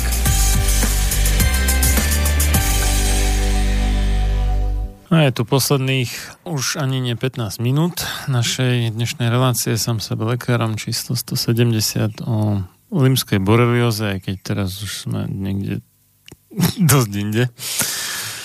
No, takže Zdenka napísala Dobrý večer obom pánom do štúdia a napodobne. Máte veľmi zaujímavú reláciu. Rada by som sa pána Medvedia opýtala, či nevie poradiť po vysadení silných neuroleptických liekov, zatvorke antipsychotík, ktoré som užívala asi 10 rokov, mi ich doktor musel vysadiť, pretože mali veľmi zlé neurologické následky. Odvtedy, čo je asi 6 mesiacov, ale začalo to už predtým, Nemám žiadnu energiu, stále chudnem a stále sa snažím jesť a stále tiež varím. Nepomáha. Snažím sa jesť zdravo, jem meso, polievky, vajíčka, používam olivový olej a organické, teda asi bio, ty myslí, maslo. Som veľmi slabá. Nikto, teda v zatvorke moji doktori, nevie povedať, čo mi vlastne je. Teraz mám navyše asi aj zápal v zápesti. Cukrov jem, e, nejem veľa, iba horkú čokoládu. Mlieko a mliečne výrobky som obmedzila, ale dávam ho do kávy. Ďakujem veľmi pekne a prajem úspešný týždeň z Denka. Hm. No, toto je to, čo je tam, čo sme spomínali, že v tele prebieha zápal. Hm. Ten zápal spustil neurologické problémy, čiže s psychikou. Neviem, čo tam všetko za tým je, netuším. Hm. Samozrejme, že zápal blokuje výrobu energie, tam sa to potom prejavuje. E, takto. Tam zmena stravy je len čas toho, čo by hmm. ten človek mal robiť. Bohužiaľ. To je fakt veľmi komplexný problém a pokiaľ človek v tej životospráve nezmení veľa vecí, čo sa týka živín, prísunu, zmeny stravy a tak ďalej, ten úpadok organizmu tam bude bohužiaľ prebiehať. A toto sú ukážky, to je to posledné štádium asi, ktoré človek môže zažiť a to je únava a tak ďalej. Čo je mm, nádhera na tomto príbehu je to, že naozaj tam ukazuje, aké tie lieky neriešia situáciu. No fakt neriešia. Ja som Marianovi spomínal, že mal som klienta, ktorý si raz bolo mňa čo si kúpiť a on mal brata, ktorý mal reumu a dostal lieky oni sa tak nazývajú veľmi pekne, že biologická liečba a spustili mu rakovinu tie lieky. Čiže vysadili mu aj lieky na reumu, čiže všetko ho bolí a ešte k tomu má rakovinu. Toto je to, ako funguje tá ambulantná medicína. Čiže oni povedia potom, my s vami nemáme máme čo robiť a robte si, čo chcete. Hej. Po prípade vás buchnú na opiaty, čiže na drogy a tak ďalej, a tak ďalej. Čiže to je to, čo ľudia zažívajú na vlastnej koži, kde, tá, kde, kde vidia ten eh, mechanizmus tej medicíny, ktorá nerešpektuje tieto veci, ktoré som napríklad dneska popísal, to je vysoká tvorba oxidu dusnatého a voľných radikálov, blokovanie enzýmu, blokovanie výroby energie. A nie, že by sa to v medicíne nevedelo. Vie sa to, dá sa to laboratórne merať, tam tie mechanizmy sú jasné, len tam nefungujú lieky. Hej, lebo samotné niektoré lieky blokujú výrobu energie z cukru. To je tá sranda. Hej, ako napríklad lieky na vysoký krvný tlak, alebo niektoré antidiabetika, alebo iné lieky, ale to, to je jedno teraz, že v podstate, kde tá medicína dospela, že oni vás nechajú v tej nádeji, že my vám pomôžeme, No a keď nepomôžu, čo je 99, neviem koľko percent, no tak tak povedia, s tým sa musíte naučiť žiť. A... a nedávno mi doktorka Aleková poslala, že už, už oficiálne ako, neviem, či nejaká americká diabetologická spoločnosť, alebo čo bola, že, že odporúčali práve, že nízkocukrovú a vysokotukovú dietu pre diabetikov, že už akože konečne dospeli k tomu poznaniu, že to je dobrý nápad. No, ono, ono to v živote tak funguje, že keď zlyhajú všetky riešenia, potom prídu tie rozumné. Neviem, no. Ale toto tak vyzerá, že akože Zdenka, že to tak aj nasleduje, že tým smerom sa vydala správne, ale napriek tomu je to moc nepomáha, tak neviem. No, teda, že... lebo to není len o strave, takisto Hmm. aj pri tej borelioze to nie je len o strave. Bohužiaľ, to je iba jeden z tých konceptov, ktorý... Ale tí ľudia niekde vedia, že musia aj čosi iné robiť. Len bez porozumenia to tí ľudia nikdy nedajú. Čiže ťažko, ja neviem sa vyjadriť, nepoznám pani, akú má stravu, lebo viem, že je niečo, ale čo je presne, to neviem, nepoznám presne ten ideálniček. No minimálne doporučujem riešiť, aj k tým problémom sa nejako musela dopracovať, ktoré mala. A teraz ako sa k tomu dopracovala? Bola tam nejaká psychická trauma, mm, mm. bola tam nejaká dlhodobá, ja neviem, oslabenie organizmu cez neviem, možno aké choroby, prechodené choroby. To je veľmi ťažké, ja nepoznám ani ten jeden. No jasne, no, treba, trebalo by to podrobnejšie. Tak, tak, no. Ešte posledné, posledný e-mail, ktorý stihneme dnes. Takže Iveta napísala, že dobrý večer, hovorili ste, že cukor sa nedá v tele uložiť a ja keď jem viac sladkého, hneď priberám. Ako je to možné? Mení sa cukor na to? No áno, my sme to tak mysleli, že cukor No jasne, sa nedá sa vo, na, vo veľkom uložiť Ako- ako, ako cukor. cukor, tak. presne. On sa trochu sa uloží Do to glykogénu. v pečení to je? Či do glykogénu, peče na svaly. Tam je ten glykogén, to je živočišný cukor. Hej, no ale ten sa toho nie je až tak veľa, takže ten sa To dokáže okolo- pomerne rýchlo minúť. Áno, áno, to sa To dokáže je taká nejaká o- o- operatívna zásoba, alebo by som povedal, že na... To je ako rezerva v aute, keď máte Na palivo a začne vás svietiť tá hej, rezerva, vtedy no. to dokážete minúť, ale reálne to je po, fakt. po, pomerne rýchlo teda sa to dokáže To a potom sa začnú spalovať tuky v podstate. No. Čiže ak pani priberá, tak môže si byť istá, že má tiež zablokovaný, že jej dobre nefunguje ten metabolizmus cukru. Ak samozrejme nemá nadbytočný prísun energie. Ale väčšinou tí ľudia ani cez tie diety, kde redukujú prísun alebo znižujú prísun tých kalórií, väčšinou im to neprináša extrémne... Lebo jednoducho ten metabolizmus sa nedá z dlhodobého hľadiska oklamať. Nechcem tvrdiť, že ľudia by nemali kontrolovať, že ko, čo zjedia, koľko jedia, ale hovorím, ak má niekto nutkanie, je sladké, nie je to v poriadku. no ale tak oni môžu akože redukovať kalórie, ale v tom zmysle, že stále väčšinu tých kalórií majú z cukrov. No tam to je potom, že To- oni sa potom väčšinou vrátia, alebo človek sa má tendenciu niekde kontrolovať a rátať si to, počítať si to, vážiť si to veľmi krátky čas. To mňa by to nebavilo absolútne. Mňa tiež nie. Ja, ja som napríklad dneska jedol na obed e, zeleninový šalát s vajcom a taký uh, sír z vašca z bio nejakej farmy sme kúpili. Mhm. To normálne už dneska aj v obchode majú, čo sa teším. A, ale priznám sa, že koľko som si tam napríklad toho olivového oleja nalial, no tak to neviem. Hm. A to by ma nenapadlo si to niekde merať. Ja tiež nie, no. A v podstate dnes som iba raz jedol a už nebudem, už je dosť neskoro.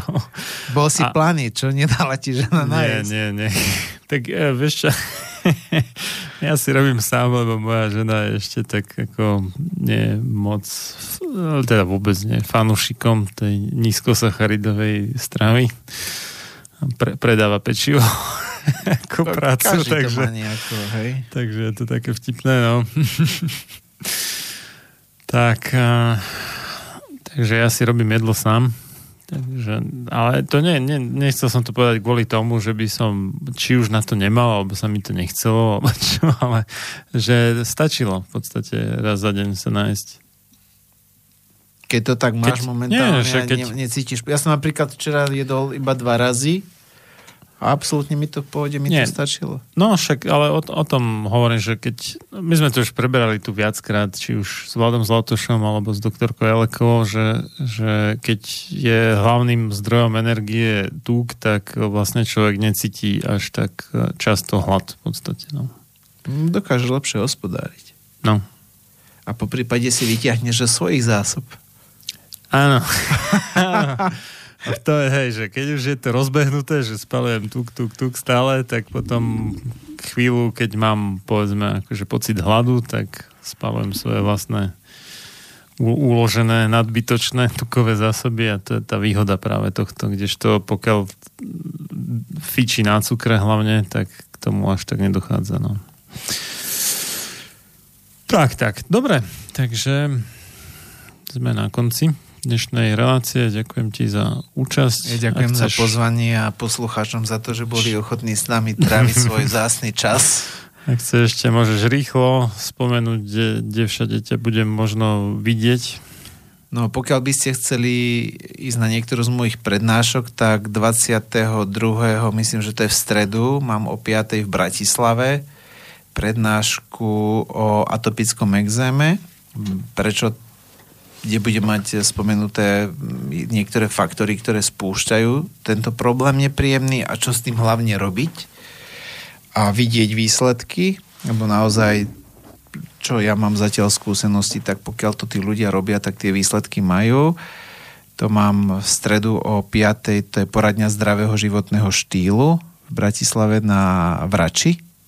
Mm. A v štvrtok o 16.30, čiže o pol 5. som v Košiciach, dúfam, že tam nebude vtedy hokej.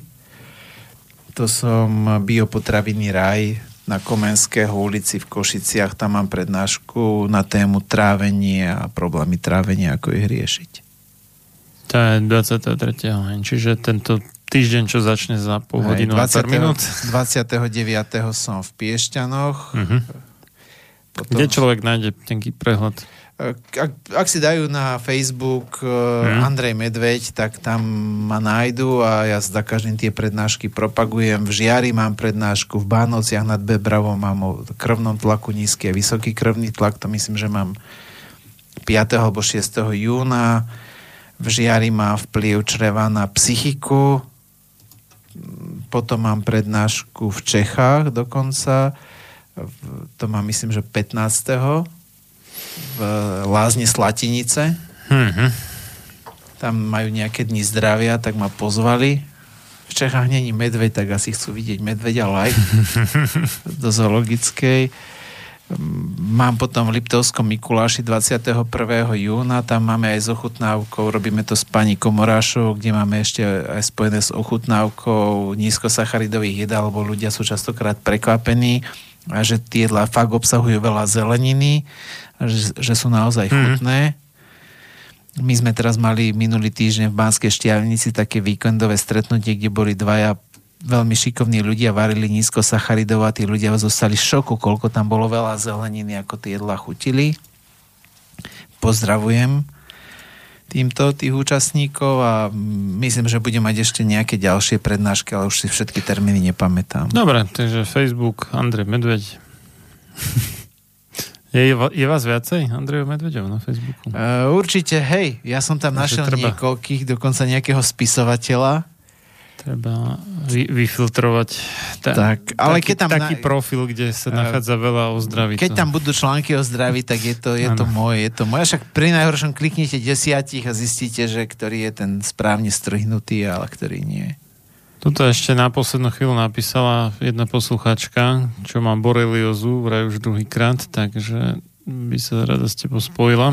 Tak čo, andrejmedveď.sk tam, máš tam je kontakt určite. Kontakt, takže môže, nech sa páči.